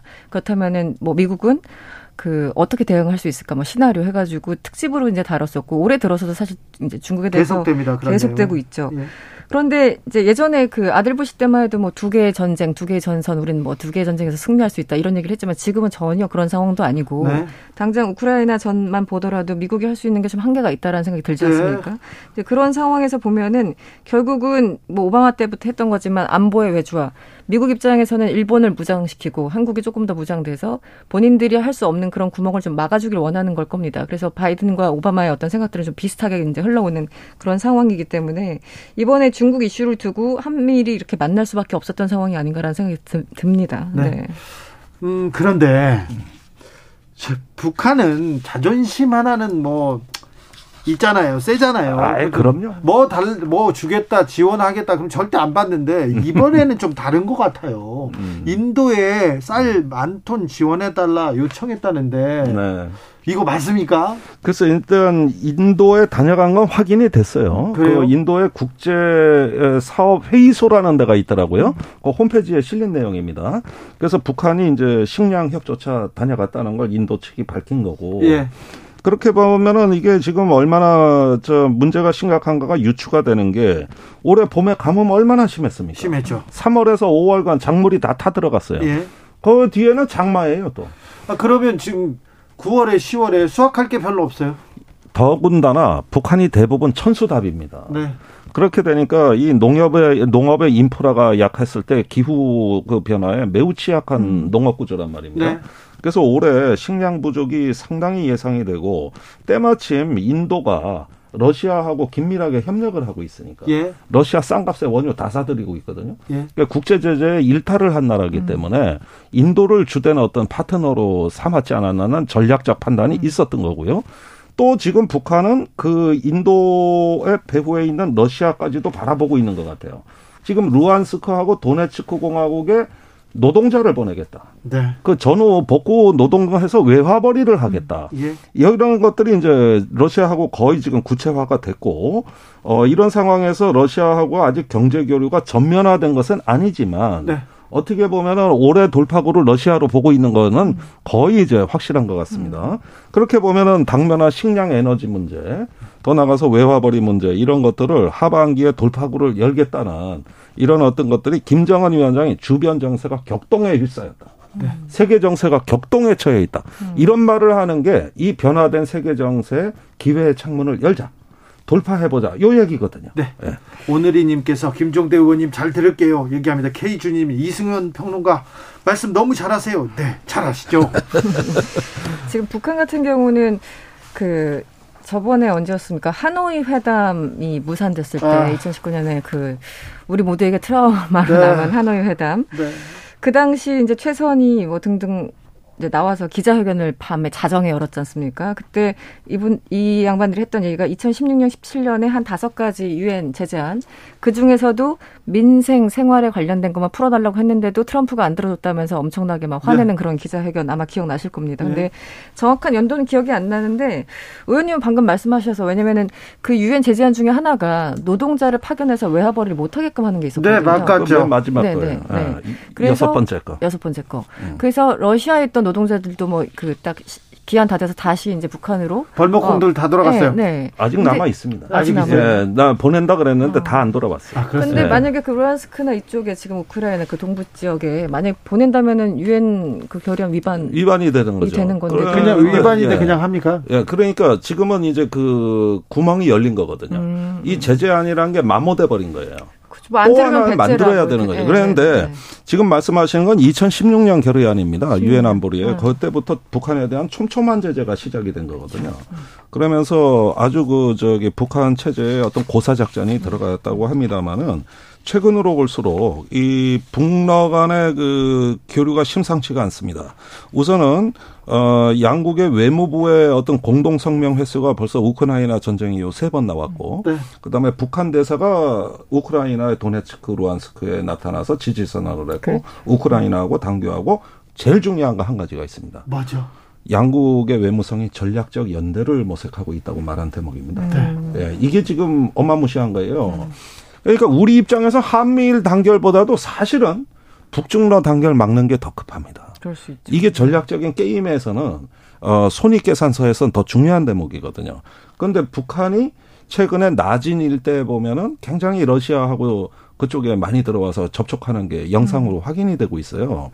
이런 면을 봤을 때는 오히려 지금의 신냉전적 분위기가 김정은 위원장에겐 기회로 비춰지는 것이죠. 네. 그 우크라이나 전쟁에 개입하고 싶은 거예요. 네. 지금 그 지난 8.15 어, 8.15를 기념해서 김정은 위원장과 푸틴 대통령이 서로 그 서한을 주고받았어요. 네. 서로 이제 격려하고 축하하는 그런 거였는데 지금 말씀하신 그 부분이 나와요. 김정은이 이제 푸틴한테 보낸 서한을 보면은 지금 적대 세력들 뭐 여기서 얘기하는 게 이제 미국이겠죠. 이 공동 전선에서 두 나라 사이의 전략 전술적 협동 그리고 지지 연대는 새로운 높은 단계에 올라서고 있다. 이 얘기를 다시 한번 이제 음. 김정은이 했고 푸틴도 이걸 또 받아가지고 이 한반도와 동북아 지역 전반의 안정과 안정을 강화하는데 이바지하게 될 것이다. 이러면서 이제 양쪽 다 전략적 연대 가능성에 대해서 그냥 공개적으로 얘기를 하고 있거든요. 예. 그리고 실제 이번에 무슨 포럼에서 어떤 학자가 밝혔는데 푸틴이 예전에 김정은을 평가한 내용이 하나 있었대요. 그래서 뭔가 봤더니 푸, 그 이제 김정과 트럼프가 계속 만났지 않습니까? 2018년, 2019년에. 그런데 결과적으로 김정은이 트럼프에 이겼다면서 김정은에 대해서 굉장히 칭찬하는 그런 발언을 푸틴이 한 적이 있대요. 네. 그래서 음. 어, 푸틴이 김정은에 대해서 굉장히 좋은 감정을 갖고 있구나라는 생각이 들면서 네. 네, 이 서한과 묘하게 겹치면서 자, 그러니까 네. 밥으로 얘기하면 뜸들기 직전이에요. 지금요? 네. 그러니까 요 밥이 어떤 밥이 되느냐, 네. 설 익느냐, 잘 익느냐. 예. 그런데 전략적 연대가 도대체 뭘 의미하는 건가가 이제 궁금증을 자아내게 하는 거예요. 네. 내년부터 에너지가 뭘 연대한다는 거지? 군사적인 거? 이렇게 되면 이제 우리는 긴장해야 되거든요. 네. 그이 부분이 지금 한반도의 안보 지형을 뒤흔드는 매우 중요한 변수로 음. 지금 커지고 있는 거죠. 네. 네. 그, 네. 소련의 마지막 지도자였습니다. 미하일 고르바초프 전 소련 대통령이 사망했습니다. 음, 소련 체제를 허문 배신자 이렇게 러시아에서는 비판을 받고 있지만 그래도 냉전을 해체한 어 뭐 위대한 정치인 아니었습니까? 저는요. 우리에게 어떤 용기와 희망이 뭔지를 가르쳐 준 지도자라고 생각합니다. 아, 그래요? 예, 전 세계 시민을 승리자로 만든 지도자였다. 네. 소련 내에서는 지금 인기가 없고 어, 나라를 말아먹은 배신자로 찍혀 있지만은 그러나 이 고르바초프 없이 냉전 종식을 설명할 수가 없어요. 그 이후에 우리가 어. 다 평화와 번영으로 나왔지 않습니까? 그 뒤로 세계가 30년 황금의 시대를 누린 거는 냉전의 종식부터입니다. 그런 면에서 하나의 디딤돌을 놨던 어떤 하나의 거목이었다. 그러나 정치적으로는 성공하지 못했던 겁니다. 네. 예, 군사 쿠데타로 무너졌어요. 그래서 91년에 소련이 해체되고 이제는 러시아가 저 그 있습니다마는 예, 사실은 고르바초프가 이제 91세로 사망한 오늘에 이르러 보니까 참 이 사람이 어떤 그 어떤 역사를 바꾼 전환의 시기를 가져온 이 의미에 대해서는 우리가 조금 더 기릴 필요가 있겠다고 저는 생각합니다. 네. 그 푸틴이 지난 2005년에 이런 얘기를 했답니다. 20세기 최대 지정학적 재앙이 소련 붕괴였다. 이런 얘기를 했대요. 네. 푸틴은 여전히 그 옛날의 영화 속에서 그렇죠. 살고 있는 거죠. 그래서 이제 우크라 전쟁까지 나온 건데 저는 예전에 그 석사를 미국에서 했는데 그때 소련을 전공하신 교수님이 계셨어요. 근데 예. 그분은 그분이 준 이제 책을 몇 권 읽었는데 이분은 오로지 레이건과 고르비에 대해서만 연구를 하신 분이에요. 네. 그런데 그 당시 이 냉전이 와야 되고 협상이 가능했던 거는 이게 협상이라는 게 어차피 사람이 하는 거잖아요. 그러니까 네. 둘 간의 케미가 너무 좋았다고 이 사람은 분석을 한, 이 교수님 분석을 하더라고요. 어, 미국식 그러니까 시각이에요. 그 미국적 시각인가요? 그런데 어쨌든 그, 그러니까 요즘 그러니까 저는 협상을 계속 이제 보는 사람이지만 결국은 사람과 사람 간의 어떤 케미라는 게 아무리 중요하죠. 이제 예, 상황이나 이런 것도 다 중요하지만 결국은 두 지도자들 간의 어떤 케미나 이런 것들로 그러니까 냉전이 어쨌든 끝난 거고 91년 이후에 어떤 세계가 완전히 다른 세계로 변모하지 않았습니까? 그래서 저는 하여튼 그때 그 생각이 나서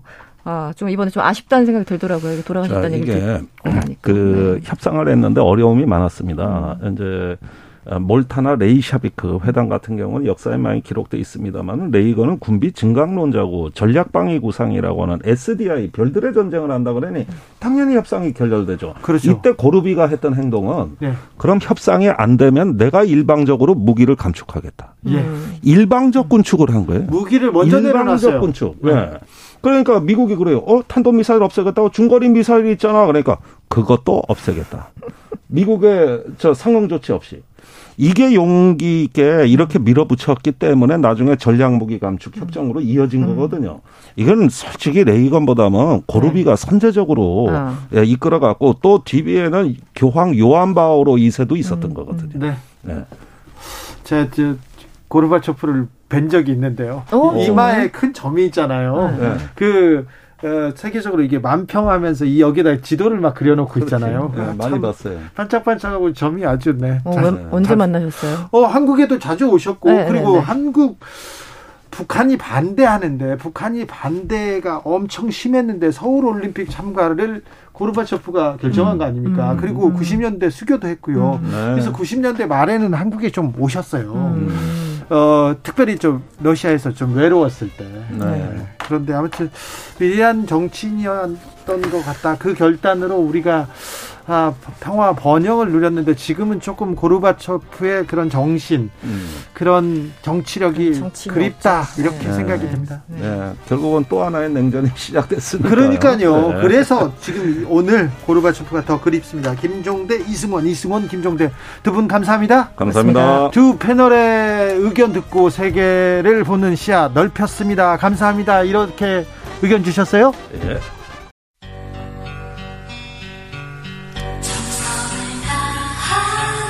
정성을 다하는 국민의 방송. KBS 주진우 라이브. 그냥 그렇다고요.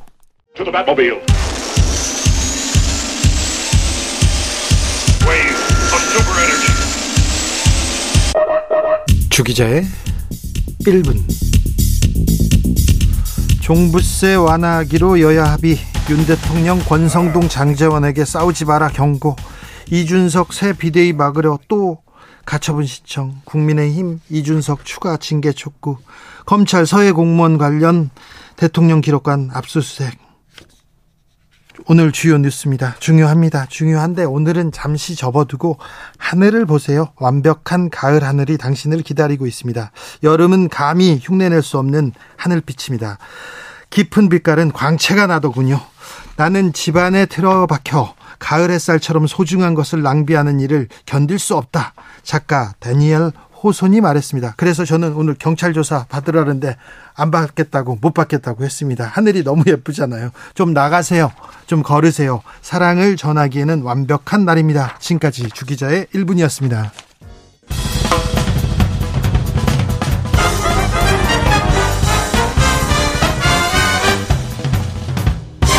훅 인터뷰 모두를 위한 모두를 향한 모두의 궁금증 훅 인터뷰 오늘도 뜨겁습니다. 감사원의 표적 감사 논란부터 방송법 법 개정까지 그리고 이재명 대표의 검찰 소환 통보도 있네요. 여야 갈등 커지고 있는데요. 두루두루 좀 물어보겠습니다. 더불어민주당 신임 최고위원입니다. 그리고 과방위원장입니다. 정청래 의원 모셨습니다. 안녕하세요. 네, 여러분 안녕하십니까. 이 시대 참 최고위원 정청래입니다. 네, 참 최고위원으로 바꾸셨네요. 네. 참 최고위원인 적이 있었는데요. 네. 문재인 대표 시절에 민주당의 최고위원이셨죠. 어, 2015년 네. 네, 전당대회 때 네. 어, 제가 2등 최고위원 네. 했었죠. 이번에 1등 최고위원. 네, 그렇습니다. 알겠어요. 그때는 어, 최고위원이었습니다. 그리고 뭐 민주 민주당의 핵심이었는데 컷 오프 되셨죠. 그때 음 이제 문재인 대통령 그 지키려다가 네. 음 당직 자격 정지 1년 네. 징계 받고 네. 그 여파로 공천 탈락 컷오프. 그때 어떻게 된 거예요? 왜 당직 자격을 음, 김종인 그, 전 비대위원장. 아니 그때 문재인 당 대표 시절에 네? 예, 그때 이제 갈등이 많지 않았습니까? 네. 그리고 또 이제 그때 4.27 재보선인가요? 네. 그거 네. 이제 좀 지고 나서 네. 뭐 당대표 물러가라 어쩌라 이제 된 지 얼마 되지도 않았는데 네, 당대표 흔드니까 네 그래서 어, 제가 이제 몇 마디 했죠 나섰죠 네, 그랬다가 이제 징계받고 그래서 네. 최고위원을 네. 그때 제대로 못했어요 몇 달 못했어요 네. 그래서, 그래서 이 번에 이번엔 제대로 네. 어, 최고위원 하자. 예. 다시 나왔죠. 원래는 이재명 대통령 되면 아 내가 당 대표에 이제 나가야 되겠다. 네. 근데 이재명 대통령 선거에 지고 나서 네.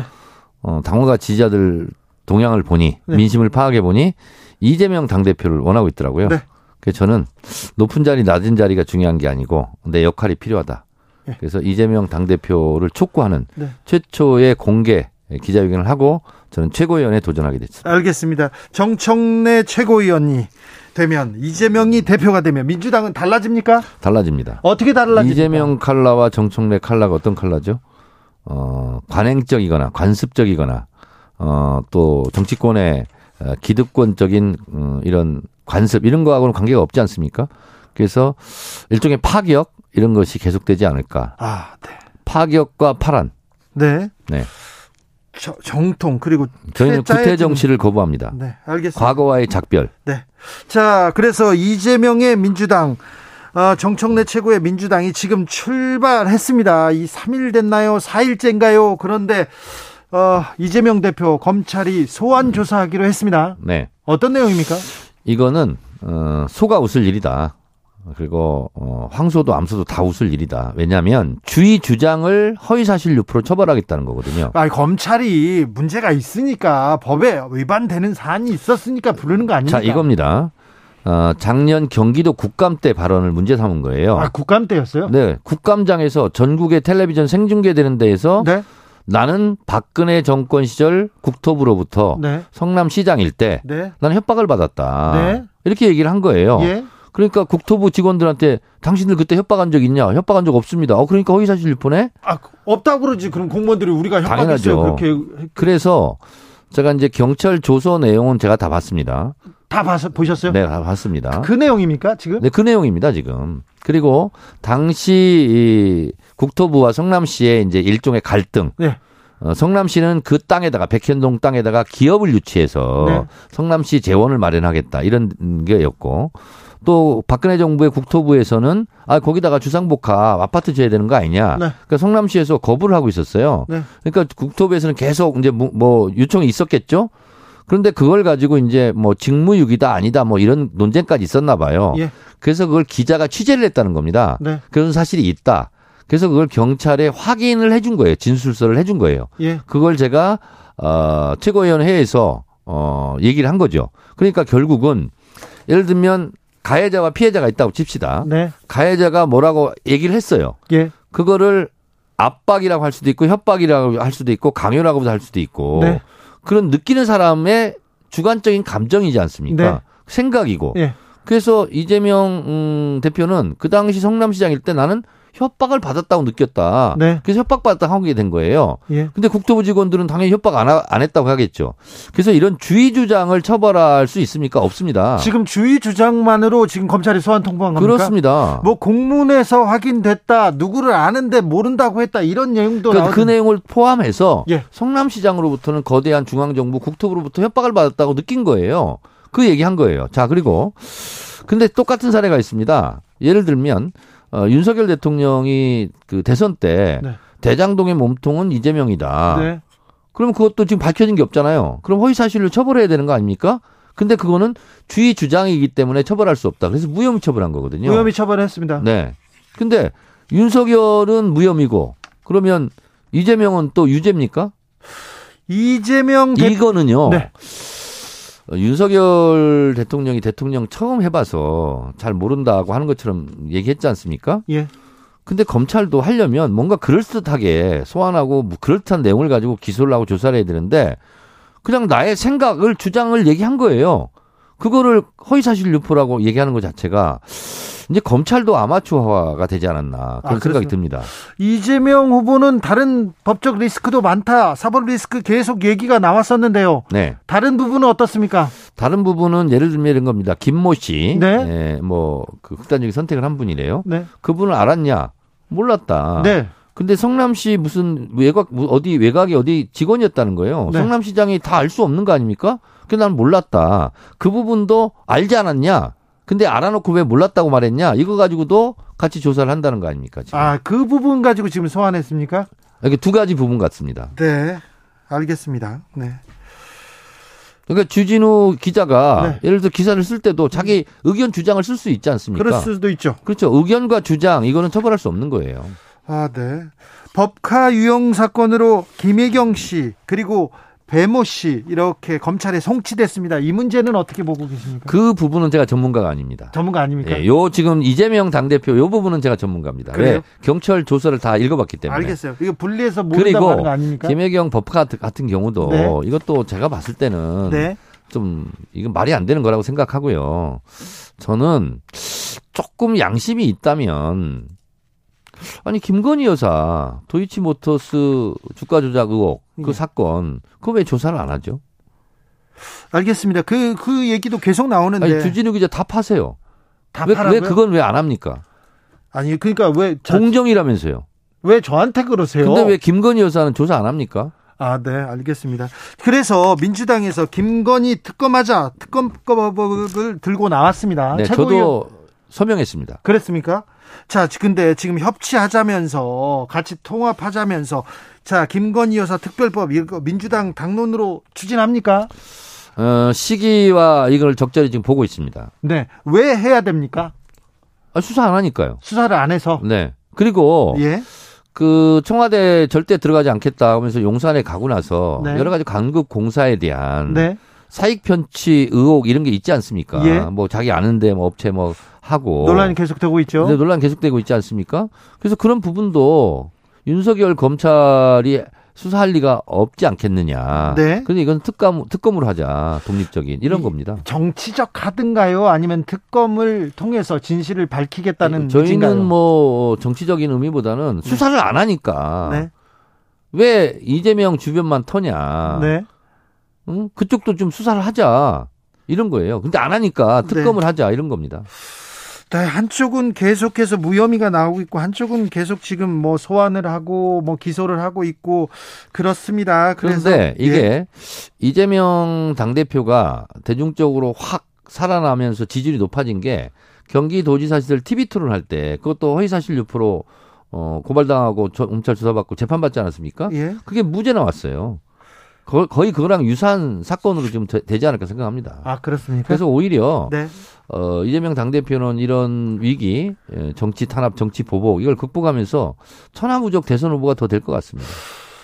만약에 이렇게 그 완벽, 그 완벽한 이건 정치 탄압, 정치 보복이죠. 정권에서 검찰이나 뭐 다른 걸 통해서 탄압한다 이게 밝혀질 경우는 또 정치적으로는 오히려 도움이 될 것이다. 그렇습니다. 네. 네. 걱정하지 그 정치인은 네. 어, 고난 속에서 피는 연꽃처럼 네. 어, 이런 과정을 다 겪으면서 네. 국민들에게 리더십이 더 어, 확보돼 가는 것 같아요. 그럼 검찰이 지금 정청래 의원도 막 조사해야 되겠는데요? 아니 저는 뭐 예를 들면 제 주장한 거 지금 인터뷰하는 거 이런 거 가지고 좀 뭐 조사 안 합니까?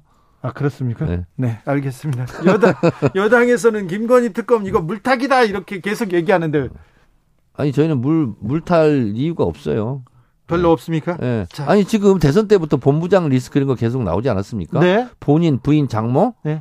근데 뭐 장모 수사했던 뭐 또 경찰을 또 뭐뭐 뭐 어디 초대했다는 얘기도 있고 취임식에 초대했습니다. 취임식에 초대했다 그러고 네. 도대체 이게 완전 권력 사유화죠. 알겠습니다. 자, 과방위원장입니다. 네. 과방위원장 과방위원장 full name을 아십니까? 어, 아주 길어요. 네. 모르죠? 말씀해 보세요. 얘기해 보세요. 과학 뭐, 뭐, 뭐예요? 뭐가 들어가 있습니까? 과학, 기술, 정보, 방송통신위원회. 이거 네. 일반인 다 알기 어렵습니다. 과학, 기술, 정보, 방송통신위원회인데 네. 굉장히 중요하고 큰 많은 일을 합니다. 그런데 네. 최고위원은 이 상임위원장 하면 안 됩니까? 해도 됩니다. 해도 됩니까? 당원 당규 위반도 아니고요. 예? 법적인 위반도 아니고 예? 관례라는 건데 네. 관례도 없어요. 사실 최고위원 했던 사람이 상임위원장 뽑힌 적이 없어요 지금까지. 그래요? 근데 이제 사무총장이나 네. 정책의장은 임명직이잖아요. 네. 저는 최고위원은 선출직이잖아요. 예. 임명직과 선출직은 다른 거죠. 임명직은 네. 아 예를 들면 상임위원장 하고 있는데 네. 아 당신을 사무총장으로 임명하고 싶은데 이건 하나 그러면 내놔라. 상임위원장은 그럼 내려놔라. 예. 나 싫다. 그럼 상임위원장 하는 거고. 예. 알았다. 그럼 사무총장 나는 할게. 그러면 상임위원장 안 할게요. 네. 이렇게 되는 거예요. 예, 근데 예. 선출직은 그렇게 그럴 성질이 아니지 않습니까? 네. 알겠습니다. 그럼 과방위원장 역할도 매우 막중합니다. 네, 그렇습니다. 그렇죠. 과방위원장으로서 어떤 부분 이렇게 중점적으로 이렇게 보고 계십니까? 이제 이제 KBS에 지금 와서 인터뷰를 하고 있는데 네. KBS, MBC 등 공영방송 예? 이거는 정치권이 이래라 저래라 하고 휘둘리면 안 되잖아요. 네. 그리고 정치권으로부터 독립돼야 되지 않습니까? 네. 그래서 예를 들면 제가 과방위원장이라고 KBS 막 보도국장한테 전화 걸어서 네. 이건 보도해라, 이건 보도하지 마라. 그러면 안 되잖아요. 안 되죠. 방송법 위반입니다. 그건. 안 되죠. 자, 그래서 여당이 되면 KBS를 MBC를 장악하고 싶은 생각이 들고 그 이유는 보도의 편의성 때문에 그런 거 아니겠습니까? 그렇죠. 그래서 그런 걸 원천적으로 차단하자. 네. 여당이든 야당이든 네. 방송에 개입하지 말고 네. 방송을 장악하려고 하지 말고 네. 방송을 통해서 정책 이득을 취할 생각을 아예 하지 말자. 네. 원천 차단하자. 여당이든 야당이든. 그래서 방송 장악 어그 유혹. 예. 유혹을 원천 차단하자. 네. 그래서 여당이든 야당이든 방송에 관여하지 말자. 그래서 방송은 방송인들에게 돌려주자. 예. 방송의 자유를 보장해주자. 그래서 제가 예. 문재인 정부 여당 때 그 법을 냈습니다. 그렇습니까? 근데 그거를 틀어막고 있었던 것이 예. 이제 과방위의 제1소위, 2소위 이렇게 있거든요. 법안심사 소위. 예. 2소위가 국민의힘이었어요. 네. 이 법을 잘 논의를 안 한 거예요. 예. 그래서 제가 과방위원장이 되면서 이제는 제대로 한번 해보자. 네. 그래서 이 법안 이소위원장, 방송통신 이 분야를 법안을 통과시키는 그 이소위원장의 민주당 간사 조승래 간사를 이소위 위원장으로 지금 선택한 상황입니다. 불길한 상황입니다. 그래서 이제 법 민주당에서는 어, 공영방송 지배구조 개선법으로 네. 여당도 야당도 서로 손댈 수 없게 네. 공정하게 법으로 네. 만들겠다. 제가 주장하는 거에 대해서 어, 반대할 이유가 없어요. 저는 방송장악 음모를 원천 차단하자. 아니다. 정청래 반대한다는 것은 그럼 방송장악 하자라는 것을 노고를 하는 거 아니냐. 네. 이렇게 저는 질문하는 겁니다, 지금. 그렇습니까? 네. 음, 국민의힘 권성동 그 원내대표는 지금 민주당이 지금 방송 장악하려고 한다. 정청래가 장악하려고 한다. 그러던데요. KBS가 정청래에 의해서 장악 당할 때도 아니고요. 네. 그리고 제가 그런 의도도 없고요. 네. 오히려 저는 그거 하지 말자고 지금 방송 음, 지배구조 개선 이 법을 제가 낸 사람 아닙니까? 네. 과방위원장인데 민주당 최고위원이에요. 그래서 겸직하면서 방송법 개정한다. 이렇게 하면 국민의힘에서 또 반대하는 거 아닙니까? 아니 그러니까 KBS 사장을 뽑을 때 예를 네. 들어서 국민의힘에서 미는 사람이 되면 네. 민주당이 반대할 거고 민주당이 미는 사장이 되면 또 국민의힘 반대할 거 아닙니까? 그렇죠. 그 양쪽 다 개입하지 말자는 거예요. 제 법의 취지는. 아 그렇습니까? 네. 자 이거는 어, 그 KBS든 MBC든 언론한테 맡기자. 그 방송은 방송인에게. 네. 맡기자 이거예요. 네. 왜 정치권에서 방송에 대해서 감나라 배나라 하냐. 네. 그리고 그런 법이 없, 없으니까 자꾸 유혹이 들지 않습니까? 네. 자꾸 군침을 흘리게 되고. 그래서 그런지. 그래서 처음부터 네. 군침 닦자 이런 얘기예요. 군침 닦자법입니까? 네. 네. 국민의힘 권성동 대표 원내대표 오늘은 김어준 봐준다면서 방심이 고발하겠다 이렇게 예고했습니다. 이 부분은 어떻게 보십니까? 김어준 교통방송을 뭘 봐준 거 어, 있어요? 방심위에서? 잘 다, 모르겠습니다. 다 주의 경고하고 다 필요할 조치를 다 한 걸로 알고 있습니다. 네, 그렇습니까? 네. 어, 감사원이 KBS에 감사를 시작했어요? 이거는 정현주 전 KBS 사장 쫓아낼 때 그 대자비입니다. 그때 검찰에 나섰죠? 그렇습니다. 그래서 2008년 그때도 KBS 앞에 와서 뭐 집회하고 시위하다가 또 경찰에 연행되기도 하고 제가 너무나 잘 알고 있죠. 예. 그래서 그 감사원의 KBS 정현주 사장 제재 KBS 감사가 다 무혐의 나온 거 아닙니까? 예. 그리고 그때 신태섭 이사 쫓아낸 것도 다 복직되고 그리고 손해배상 다 받고 이렇게 했잖아요. 네. 어, MB 때 미디어 악법 날치기 처리 등, 어, MB 정권의 언론 장악, 그, 그, 그 방식대로 똑같이 하고 있는 것 같은데, 네. 이거는 이미 다 사람들이 알고 있기 때문에 네. 이제 당할 KBS도 아닐 겁니다. 그렇습니까? 네. 아무튼 그러면 공영방송 제도 선진화를 위한 큰 그림도 갖고 계십니까? 방송인에게 네. 방송을 자유롭게 맡기면 그게 선진화입니다. 그렇습니까? 네, 정치권에 자꾸 개입하고 네. 어, 간섭하고 그런 것 자체가 방송을 죽이는 일이거든요. 네. 예를 들면 지금 우리가 어, 기생충이라든가 네. BTS 문화 강국이 됐지 않습니까? 네. 어디 어디부터 출발했냐면 김대중 대통령 때 문화 예술 정책에 대한 대전환이 일어나요. 그게 뭐냐? 네. 지원은 하되 간섭을 하지 말자. 네. 그래서 지금 오늘날에 문화 선진국이 된 거예요. 문화 강국이 되고. 예. 전에 우리 클 때만 하더라도 맨날 홍콩 영화 보고 팝송 듣고 그랬지 않습니까? 그렇죠. 그 지금의 우리 대한민국의 2030 젊은이들은 다 국내 가요 듣고 국내 영화 보지 않습니까? 네. 그게 그렇게 기반이 된 것이 김대중 대통령 때 지원을 하되 간섭을 하지 말라. 네. 이런 문화 정책의 대전환이 있었던 것처럼 네. 방송 정책에 대한 대전환, 네. 지원을 하되 간섭을 하지 말자. 알겠습니다. 여든 야든 그렇습니다. 서로 장악하려고 안 한다. 네. 네. 침 안 묻힌다. 네. 알겠습니다. 침 닦자. 침 닦자. 네. 네, 안 묻힌다가 아니라 네. 침 닦자. 정청래 침 닦자 법으로 제가 생각하고 있겠습니다. 한동훈 법무부 장관이 저 법을 시행령을 통해서 이렇게 무력화시킨다, 이런 꾀를 낸다, 이런 얘기가 계속 나오는데 네. 여기에 대한 입장은 어떠세요? 솔직히 저는 한동훈 법무부 장관 그 이름조차 제 입에 오르기 싫습니다. 왜요? 네, 그냥 그래요. 그 뭐 거리도 안 되고. 근데 어쨌든 순천자는 흥하고 역천자는 망한다. 그리고 국민을 이기는 정권이 없고 국회의원은 국민을 대표하는 대의기관 헌법기관 아닙니까? 네. 국민을 대신해서 물어보는 거예요. 그런 국회의원들에게 계속 이겨먹으려 하는 미운 일곱 살처럼 하는 거 국민들에게 나중에 네. 큰 심판을 받을 겁니다. 네.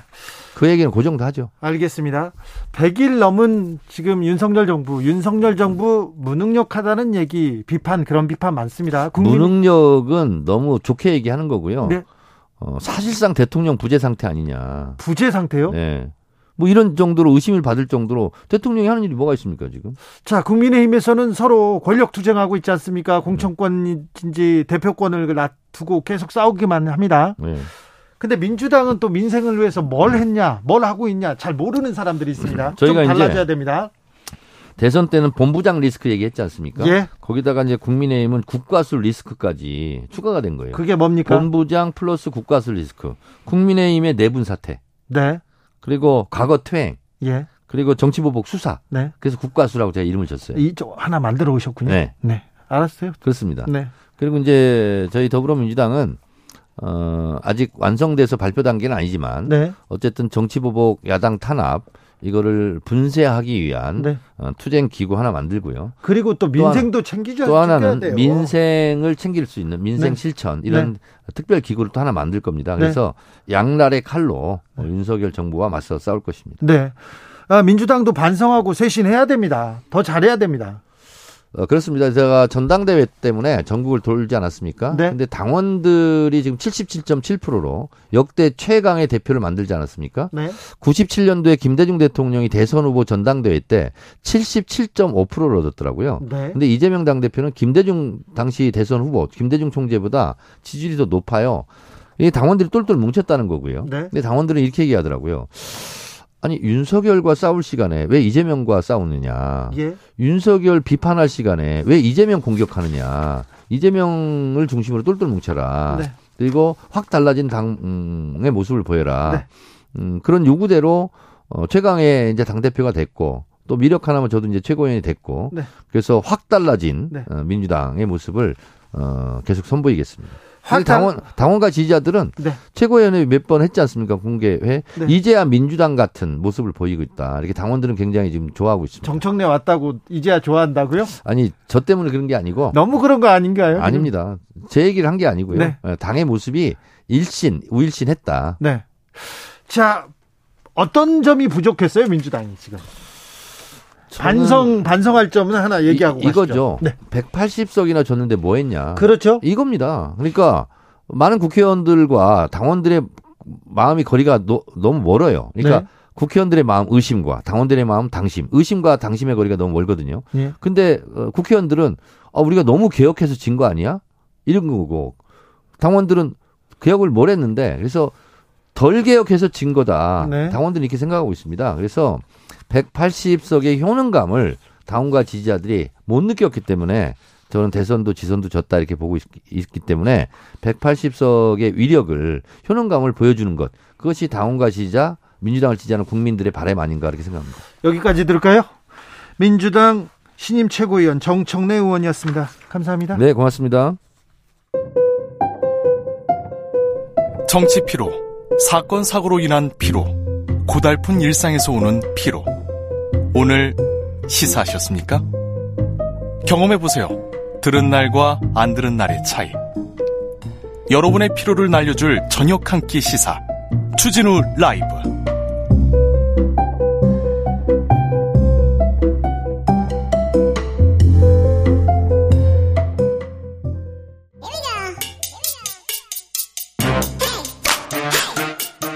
뉴스를 향한 진지한 고민 기자들의 수다. 라이브 기자실을 찾은 오늘의 기자는 한결의 김민아 기자가 오셨습니다. 안녕하세요. 네, 안녕하세요. 네. 잘 지내셨죠? 네, 바쁘게 지내고 있었습니다. 여의도에 있다가 용산으로 가니까 네. 어떻게 달라졌어요? 아, 용산이 저는 좀 조용할 줄 알았는데 네. 여의도만큼이나 매일매일 좀 시끄러운 그런 하루하루를 보내고 있었습니다. 그래요? 네. 뭐가 크게 제일 뭐 뭐가 달라졌어? 아, 일단은 어 국회는 더 많은 이제 사람들이 있고 의원들은 각자의 헌법 기관이라고들 하시잖아요. 네. 그래서 어쨌든 본인의 의견을 굉장히 적극적으로 내세우는 반면 대통령실은 대통령을 위한 조직이어서 네. 그 개인의 의견보다는 대통령의 의견을 긍정적으로 해석하는데 굉장히 몰두하는 모습이 다른 그렇습니까? 것 같습니다. 그런데 지금 그 대통령실 인사 계속 있잖아요. 맞습니다. 막 자리가 네. 바뀌고 막 그렇습니까? 네, 뭐 실무진들도 뭐 이쪽 방에서 저쪽 방으로 넘어가고 이런 일은 계속 있는 것 같습니다. 근데 윤핵관 인사들 대대적으로 지금 나가고 검핵관만 남는다 이런 얘기도 있던데 맞습니까? 반은 맞고 반은 틀릴 것 같은데요. 네. 일단은 그 윤석열 핵심 관계자 쪽에 그 실무진들이 많이 들어왔기 때문에 네. 그분들이 이제 많이 나가게 돼서 좀 더 그분들 중심으로 이제 정리가 됐다라고 보는 면이 뭐 맞는 면일 것 같긴 한데 네. 꼭 그렇다고 뭐 어떤 라인만 그 이유를 들어서 뭐 나가라고 하거나 이런 것까지는 또 아닌 것 같기도 그래요? 하고 그런데 윤핵관들이 사람을 많이 넣긴 넣나 많이 넣기 때문에 많이 나가게 된 거는 맞는 것 같습니다. 아 그래요? 네네. 워낙 많이 넣어서 네네. 네. 알겠습니다. 오늘 어떤 이야기 준비하셨어요? 네 오늘 정기국회 개회한 날이었습니다. 네. 어, 여야가 이제 대통령 선거 이후에 처음 맞이하는 정기국회로서 게 되는데요. 네? 무엇을 가지고 격돌하게 될지 네? 좀 찾아봤습니다. 네? 어, 일단은 추석 연휴가 지난 14일, 15일부터 교섭단체 대표연설 진행하고 뭐 19일부터 대정부 질문이 이어지고 그러면서 이제 여야가 자기들이 이제 원하는 네. 부각하고 싶은 것들을 많이 이제 앞세울 건데요. 국정감사의 시간이 또 옵니다. 맞습니다. 어, 제가 좀 관심 갖고 있는 부분은 아무래도 민주당 쪽에서 계속 이제 부각하고 있는 김건희 여사 네. 뭐 특검법부터 얘기하고 있죠. 김건희 여사 특검법부터 계속 조금 공세를 펴고 있는 그런 모습이 이번 정기국회에서 계속 이어질 것이라고 예상합니다. 정청래 최고위원 얘기를 들어봤는데 네. 김건희 여사 특검법 그리고 김건희 여사 관련 문제 절대 물러날 생각이 없어 보입니다. 맞습니다. 사실 이제 고구마 줄기처럼 계속 좀 뭐가 나오고 있어서 그 이거를 방어해야 되는 국민의힘 입장도 사실 좀 머리가 아플 것 같습니다. 먹거리 문제 계속해서 해명이 네. 명확하지 않습니까? 왜 논란이 사그라들지 않습니까? 아, 일단은 제가 보기에 대통령실에서 뭐 맞다 아니다를 구체적으로 딱 밝히면은 이 논란이 조금 더 빨리 해소되고 잠잠해질 수 있는데 근데 대통령실의 그런 예. 그 대응 능력 네. 이게 조금 떨어지는 것 같아요. 일단 그 김, 김건희 여사 관련된 그 문제나 이슈에 대해서는 거의 모른다 아니면은 뭐 알아보겠다 하고 그냥 조금 퉁치는 그런 모습이 계속 이어지고 있어서 계속 질문해도 누군가 대답 안 해줍니까? 이거는 어, 떤 아, 사안이라고 누가 이렇게 정리를 해야 될 거 아닙니까 나와서 어, 일단 그 이, 지금 최근에 벌어진 게 취임식에 초청을 한 사람 중에 여사 쪽 예? 관계자들이 계속 나오고 있는 것에 대해서는 취임식 명단 전체가 없다라는 얘기를 대통령실에선 계속 하고 있었거든요. 누군가는 파악해서 어떻게 됐다는 거를 상황을 설명해 줘야 될 거 아니에요. 네, 근데 또 이제 반면에 행안부 같은 데서는 보면은 뭐 일부 공문으로 된 거는 남아있다라고 이제 언급을 한 적이 있습니다. 한겨레는 입수해서 지금 네네. 다 보도하고 있어요. 그런데 언제까지 대통령실이 모른다고만 할 겁니까? 네, 그러니까 전체가 없다 치더라도 뭐 문제가 됐던 인물이 그 공문 남아있는 공문에는 있을 수도 있는데 그리고 한겨레 예. 쫓, 쫓아가가지고 그거 네. 좀 주세요. 저희가 명확하게 해명하겠습니다. 그런 얘기라도 해야 될 거 아니에요? 그러게요. 근데 이제 확인을 아예 그냥 하려는 의지가 안 보이는 그런 대답들이 계속되고 있고 그래서 이제 계속 고구마 줄기처럼 의혹이 잠잠해지지가 않는다. 이게 좀 아쉬운 부분일 것 같습니다. 그렇죠. 외면한다고 끝날 일이 아니에요. 그런데 계속해서 대통령실이 이렇게 대응하는 거 이건 무능입니다.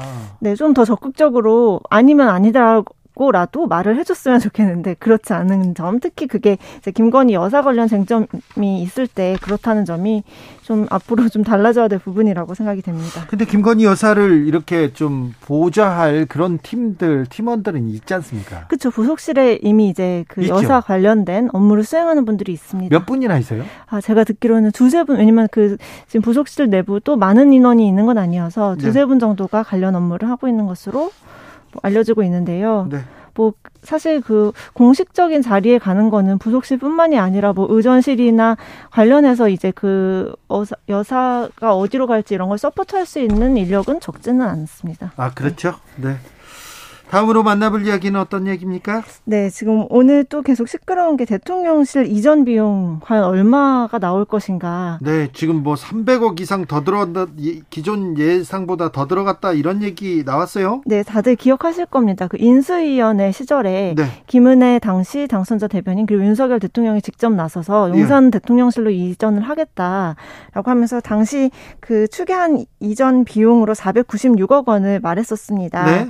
근데 이제 그 뒤에 이제 이 돈을 가지고 이전을 하고 하고 그리고 나서 이제 이제 100일이 지나서 확인을 해보는 결과 어, 뭐 내용을 보니까 306억 원 정도를 더 쓴 것으로 드러났다 이런 이야기입니다. 드러난 것만 이만큼이고요. 네 맞습니다. 특히 뭐 국방부, 행정안전부, 경찰청에 그 예산을 다른 예산을 끌어다 쓴 정, 정황 같은 것들이 있어서 어떤 예산을 갖다 썼어요? 이게 좀 말이 안 되는 것 같긴 한데요. 예를 들면 국방부에서는 네.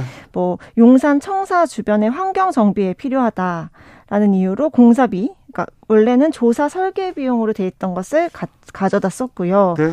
또 어, 행안부 같은 경우에는 공무원 통근버스 운행 예산을 이제 정부 청사 노후시설 정비라는 예산으로 돌려 썼는데 네. 이 부분은 행안부에서는 뭐 돌려 쓴 것이 아니다라고 오늘 반박을 하더라고요. 예. 근데 이제 정부 청사의 노후 시설 이게 바로 한남동 대통령 관저가 아니냐라는 의혹이 제기가 되면서 좀 더 계속 살펴봐야 될 부분인 것 같습니다. 또 경찰청 같은 경우에는 대통령실 주변 경비를 담당하는 101, 202 경비단 다들 아셨을 텐데 네. 이분들 뭐 급식비로 돼 있었던 것을 뭐 그 이전 관련돼서 유용했다. 아니, 의경 있습니다. 의경 급식비를 매겨야 되는 그런 비용을 갖다가 이전비는 이건 조금 너무하다 이런 생각 듭니다. 다른 네. 비용 전용했으면 그럴 수 있다고 생각하는데 네. 급식비잖아요. 맞습니다. 사실 뭐 이사를 하다 돈이 더 들 수 있는 거는 그럼, 이해 어느 정도 할 수도 있을 것 같은데. 아니 국민들이 이사 네. 갈때 네. 우리 대통령이 추려하게 가는 거 그렇게 네, 검소하게만 살아라 이렇게 생각. 하지 않습니다. 네. 쓸땐 써야죠. 네. 그런데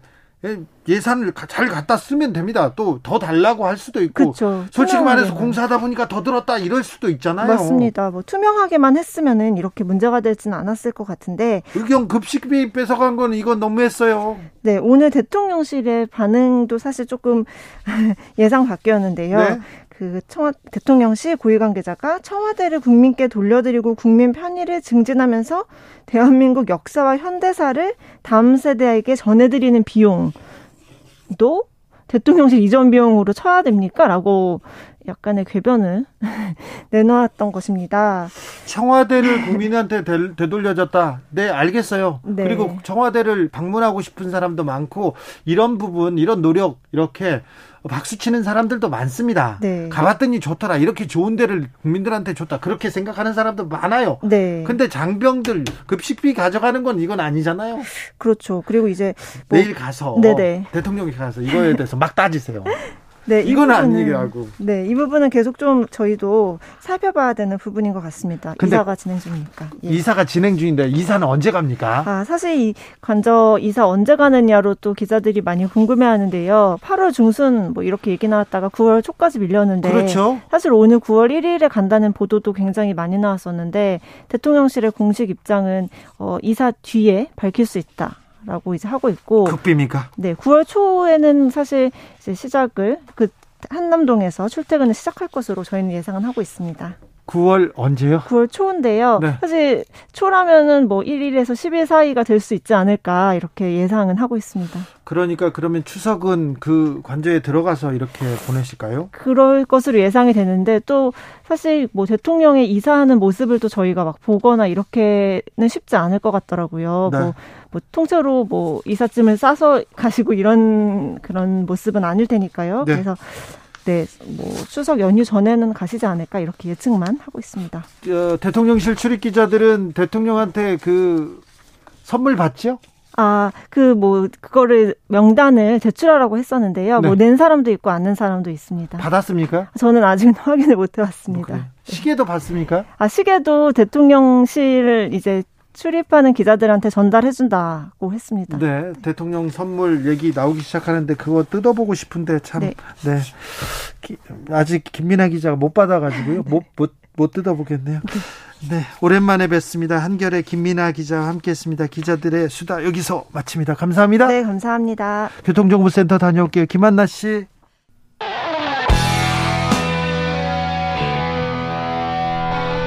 스치기만 해도 똑똑해진다.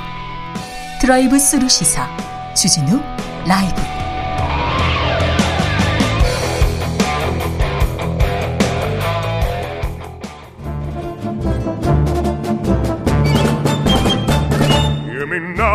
여기도 뉴스 저기도 뉴스.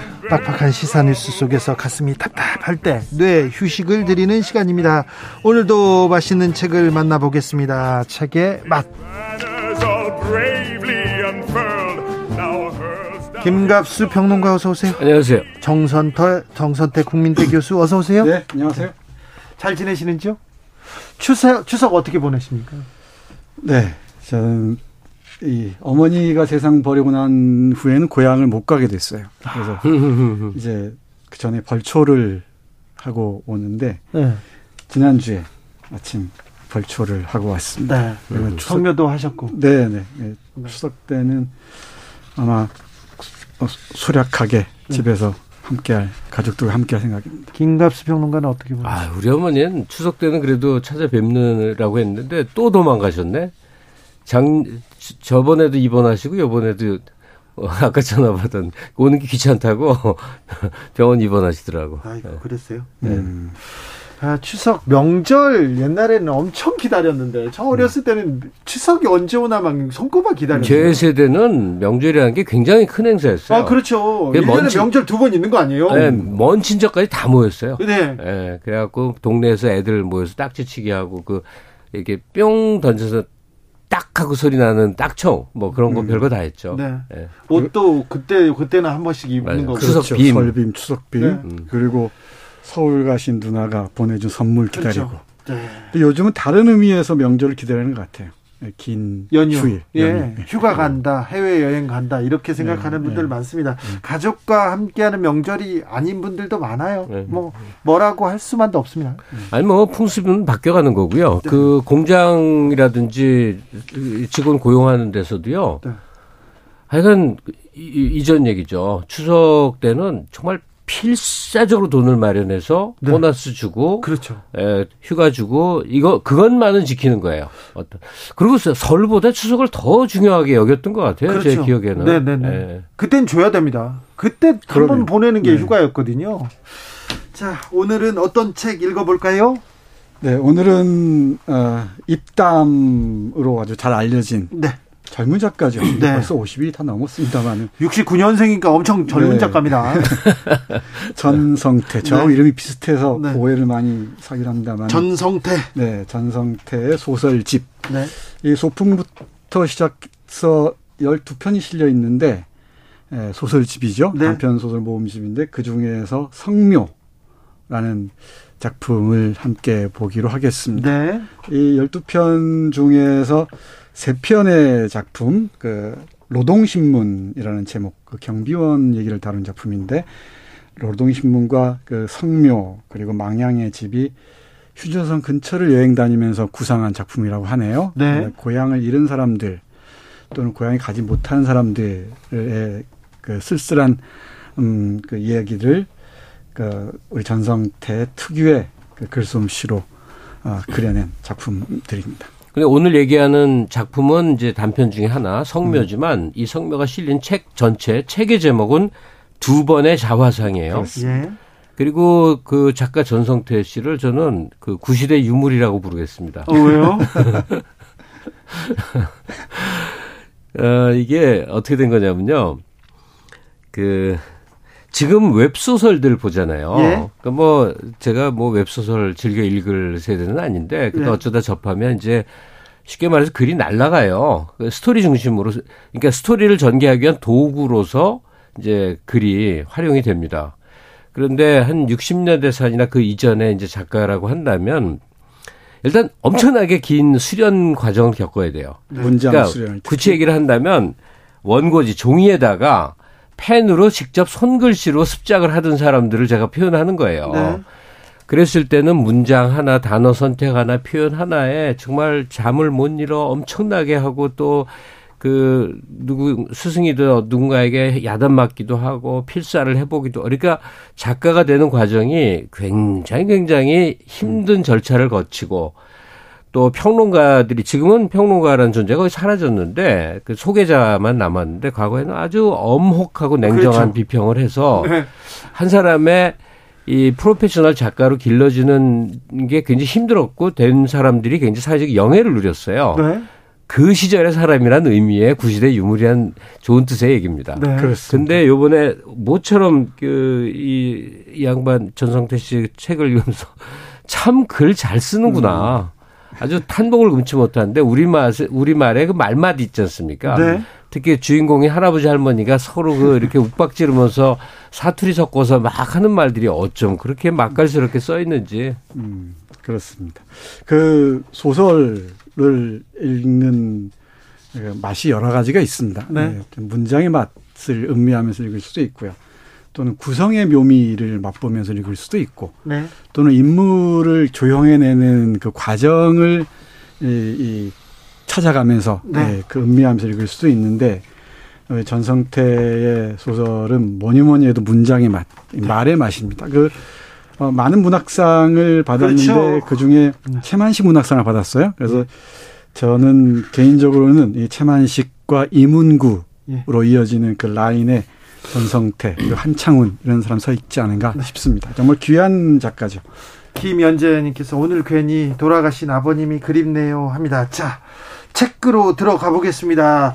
두 번의 자화상 중 성묘. 네. 성묘입니다. 성묘는 조금 낯선 테마일 겁니다. 네. 그 퇴역 군인이 화자예요. 예. 초점 화자입니다. 어, 주임 상사로 네. 퇴역한 지 37년 된 승리 상회를 지키고 있는 노인, 노 부부인데 그 두 부부의 그 말다툼이 아주 흥미진진합니다만. 네네. 근데 그 승리 상회를 하면서 구멍가게를 하면서 조그만 고추밭을 네. 가꾸고 있는데 그 옆에 묘지가 생겨요. 네. 이 묘지에 묻힌 사람들이 누군가 하니 네. 적군들입니다. 네. 접경지대입니다. 지금 접경지대 네. 파주 얘기 적성 아주 지금 굉장히 좀 북하고 가까운 동네인데 그렇죠. 거기에 승리상회 아, 그 동네는 군인들이 많기 때문에 뭐 이름도 좀 짐작이 갑니다. 네. 그, 그 묘지가 바로 적군 묘지인데 여기는 네. 북한군이나 어, 우리 서해교전 있죠. 네. 서해교전 때이 죽은 그 북한 군인 그리고 중공군대 유해를 발굴해서 거기에 묻고 그러는 모양이에요. 네. 근데 그 묘가 쓸쓸하게 있잖아요. 네. 그러니까 이 퇴역 군인 승리상해를 이 보는 어, 주임상 전 주임상사가 여기에 벌 성묘를 하는 얘기입니다. 제사를 지내줍니다. 그거 그 옆에 군부대에 있는 아 군인들이 네. 와서 김중사라는 사람들이 벌초도 해주고 예. 그런 얘기입니다. 그런데 어느 날 언젠가부터 이곳에 국화꽃이 놓이기 시작해요. 예. 그 북한의 북한군의 묘지에 네. 그 국화꽃을 놓는 사람이 누군가 이건 독자 여러분들이 이제 상상하고 확인해야 될 겁니다. 네. 저는 적군묘지라는 게 존재한다는 걸 이 소설을 보고 사실 처음 알았어요. 예. 생각해 보니까 어 중공군 6.25 때 전사하고 연고자 없고 그러면 이게 다 이제 예, 무명 용사 무덤 같은 거죠. 예. 그래서 그냥 묻어두고. 근데 이 소설 속에 보니까 중국하고 교류가 왕성해지면서 중국 관광객 중에 어떤 사람, 어떤 어떤 사람들이 연고를 찾거나 연고가 아니어도 와서 참배를 하는 얘기더라고요. 네.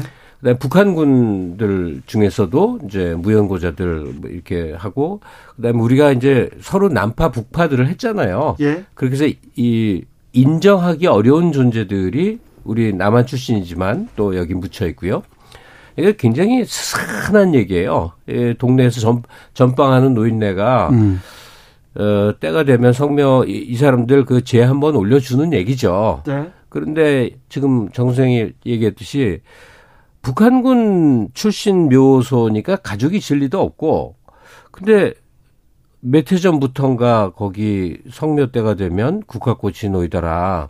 이걸 그 노인도 발견했고 또 노인과 친하게 지내는 부대 주임 상사도 발견을 음. 해서 중사였 네, 김중사. 네, 네, 중사였죠.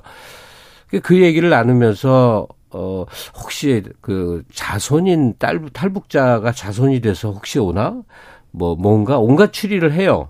그래서 그 끝내 그게 밝혀지지는 않으나 단서만 등장하는데 버스에 타는 모습. 음, 예. 음.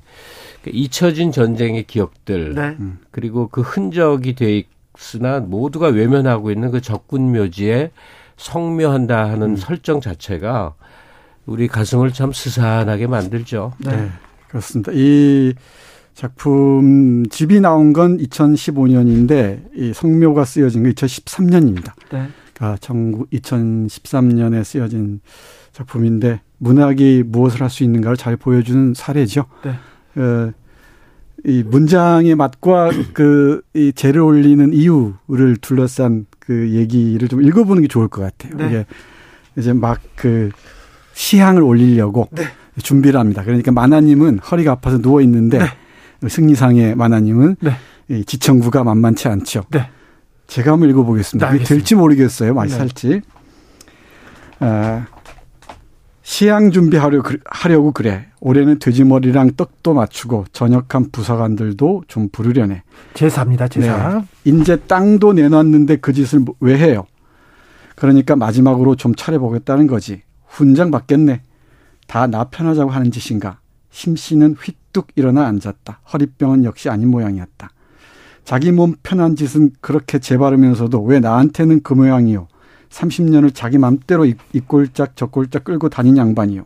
당신이 이 나라에 있는 삼거리라는 동네를 일곱 군데나 살아본 년 있으면 나와보라고 해. 다방 내지들도 그렇게 안 살아봤을라. 이제 자식들 가까운 데로 나가 살면 차, 좀 줬어. 안산 큰애도 옆으로 오라 하지. 대전 딸애도 세네전 아파트 내주겠다고 하지. 두내 몸만 쏙 빠져나가면 될 걸. 이 골짜기에 뭘 묻어놨다고 팔, 말뚝질을 하느냔 말이요. 여기에 고향 선산이 있어 부쳐먹을 전답이 남았어.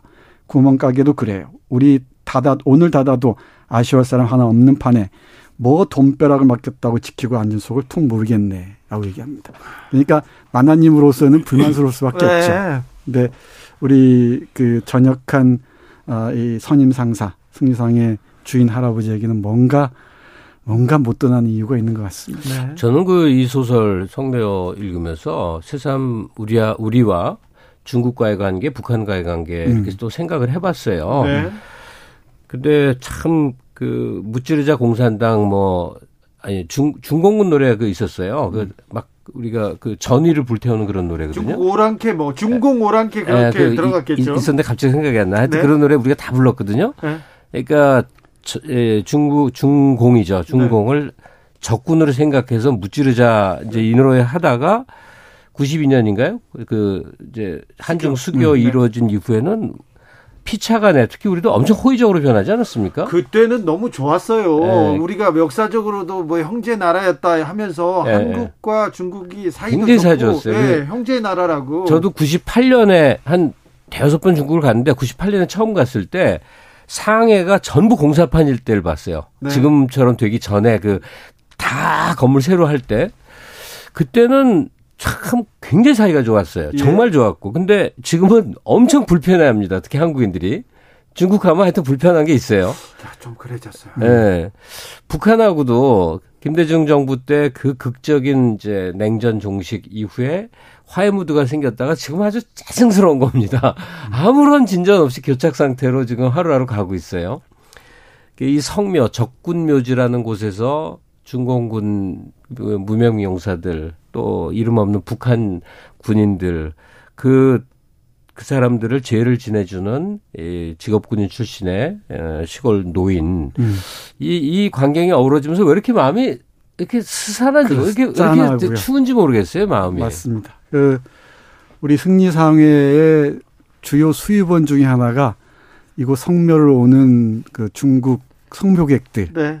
예, 이게 재수를 그렇죠 재수를 네, 네. 사주는 것인데 우리 그 주임 상사 어, 말대로 누가 중공군 성묘객을 맞이할 줄 알았겠습니까? 네. 근데 이제 그게 현실인데 어, 이 소설 짤막한 소설이지만 이 소설 읽다 보면은 북한과의 관계나 중국 중국과의 관계를 생각하지 않을 수가 없죠. 네. 네. 이게 이 전성태 작가의 그 시선이 어디를 향하고 있는지를 가늠해 볼 수 있는 네. 지점이 아닌가 긴 역사를 보면 이런 적대 관계 또는 화해 이런 게 짧은데 짧아요. 네. 우리 살아생전으로 생각하면 참 길고 지루하고 네. 특히나 우리는 한반도 역사 우리가 아는 한 반도 전체가 한 개의 나라인 역사가 그래도 꽤 길거든요. 네. 고려조, 조선조는 쳐도 되잖아요. 네. 신라는 뭐 남북국 시대라고 하더라도 네. 그러니까 지금 이 갈라져 있는 상태에 대해서 끊임없이 인식을 해야 될 것 같은데 우리가 이제 전쟁 이후 3대까지 성인이 됐거든요. 저희 부모대가 전쟁에 네. 참전을 했고 저희가 전후 세대고 우리의 그러니까 저희 또래 자녀들이 지금 이제 성인이 됐는데 지금서부터는 거의 북한은 왜 그냥 다른 나라 있잖아요. 예. 그 거의 인식이 뭐 그걸 탓하는 게 아니라 그냥 그렇게 굳어져 가는 것 같더라는 말이에요. 음, 그렇죠. 그런 북한 네, 네. 북한 얘기하셔서 아, 하셔서 얘기인데 말씀인데 뒤에 이어지는 작품 망향의 집 네. 이게 고성 이쪽이 배경인 것 같은데 이 북면 사무소라는 지금은 북한에 있는 땅 그곳 사람들 노인들이죠 대부분. 네. 2012년 단계니까 어 벌써 뭐 10년이 훌쩍 지났죠. 그때 여든이었던 분들인데 그 할아버지들이 꿈에도 그리는 곳이 고향 지금도 고향인 것 같습니다. 네, 금강산 지척 음. 그, 그 거기가 고향이어서 네. 그 가장 가까운 데 가서 사시는 거지 네. 않습니까? 갈 수 있는. 아니 저는 2000년대 초만 해도 남북교류 한창일 때는요. 지금쯤이면 네. 대마고원 이런 데로 여름 휴가 갈 줄 알았어요. 그러게요. 아니 금강산은 다 여행 가기 때문에 이번에 안 가고 나 다음번에 갈래 그렇게 네. 얘기했잖아요. 맞아요, 맞아요. 네. 문재인 정부 초기만 해도 초기만 해도 극적인 일이 생길 줄 알았죠. 대통령과 뭐 위원장이 만나고 막 그러니까 평양 갈 수 있겠지 다시 뭐 금강산 가는 거는 뭐 쉬운 일이겠지 생각했어요. 음. 이번에 평양 갈래? 이렇게 얘기하니, 아니, 저는 다음번에 갈게요. 그랬는데, 이렇게 될지 어떻게 알았습니까? 제 친구 치과에서는요, 이 평양의 의료 기자재 도움당해서 네 번을 갔거든요. 네. 가서도 꽤 자유롭게 있다 왔다는 거예요. 그냥 여기저기 돌아다니고 그랬대요. 네. 그러니까 그런 시절이 있었어요. 얼, 불과 얼마 전에. 네, 아무튼 그, 어, 남북 관계 문제를 포함해서 특히 우리가 잃어버릴 잃어버린 것만 같은 된장 같은 네. 정말 옛 된장 같은 맛을 감직하고 있는 문장을 네. 한번 즐겨보십시오. 네. 전성태 소설 두 번의 자화상. 정말 재밌습니다. 8646님께서 맛있습니다. 파주 적성에 인문 인민군 묘지가 있다는 소리 들었는데 진짜 있는 거네요. 진짜 있습니다. 네, 파주 적성에 네. 있습니다. 네. 네, 이걸 보고 거기를 다녀오시어 가지고 이렇게 또 작품을 음. 내셨습니다. 인순 장님께서 정치적으로 어수선한 요즘 이 코너에서 많은 생각하게 합니다. 독서를 하게 해주신 이 시간 참 감사합니다. 이렇게 얘기합니다. 국화꽃 단어를 들으니까 가을 국화꽃 한창일 때 돌아가신 우리 아버지 생각나네요. 오사 공무님께서 벌써 다음 주가 추석이라서 저는 그 다음 주 성교, 성묘 갑니다. 아, 그래서인지 올 추석 다가오는 느낌이 네, 짙습니다. 쓸쓸해요. 이런 분들 많네요. 음. 네. 아, 이 작품이 그래요. 쓸쓸하게 네, 바라봅니다. 맞아요. 네. 그 아니 전부가 다 그래. 이, 전부가 다 그래. 네, 뭐 단편들인데 네. 분위기가 다른 게 아니라 그 인생의 한갓진 곳 있죠. 네. 이렇게 주목받지 못하는 그 귀퉁이에서 쓸쓸한 삶이 전부를 일관합니다. 그게 우리의 삶의 일면이겠죠. 오늘도 감사했습니다. 김갑수 선생님, 정선태 교수님 감사합니다. 예. 네, 고맙습니다. 리차드 용재 오닐의 비올라 연주로 섬집아기 들으면서 주진우 라이브 여기서 인사드립니다. 오늘 돌발 퀴즈의 정답은 라니냐, 라니냐였고요. 저는 내일 오후 5시 5분에 돌아옵니다. 주진우였습니다.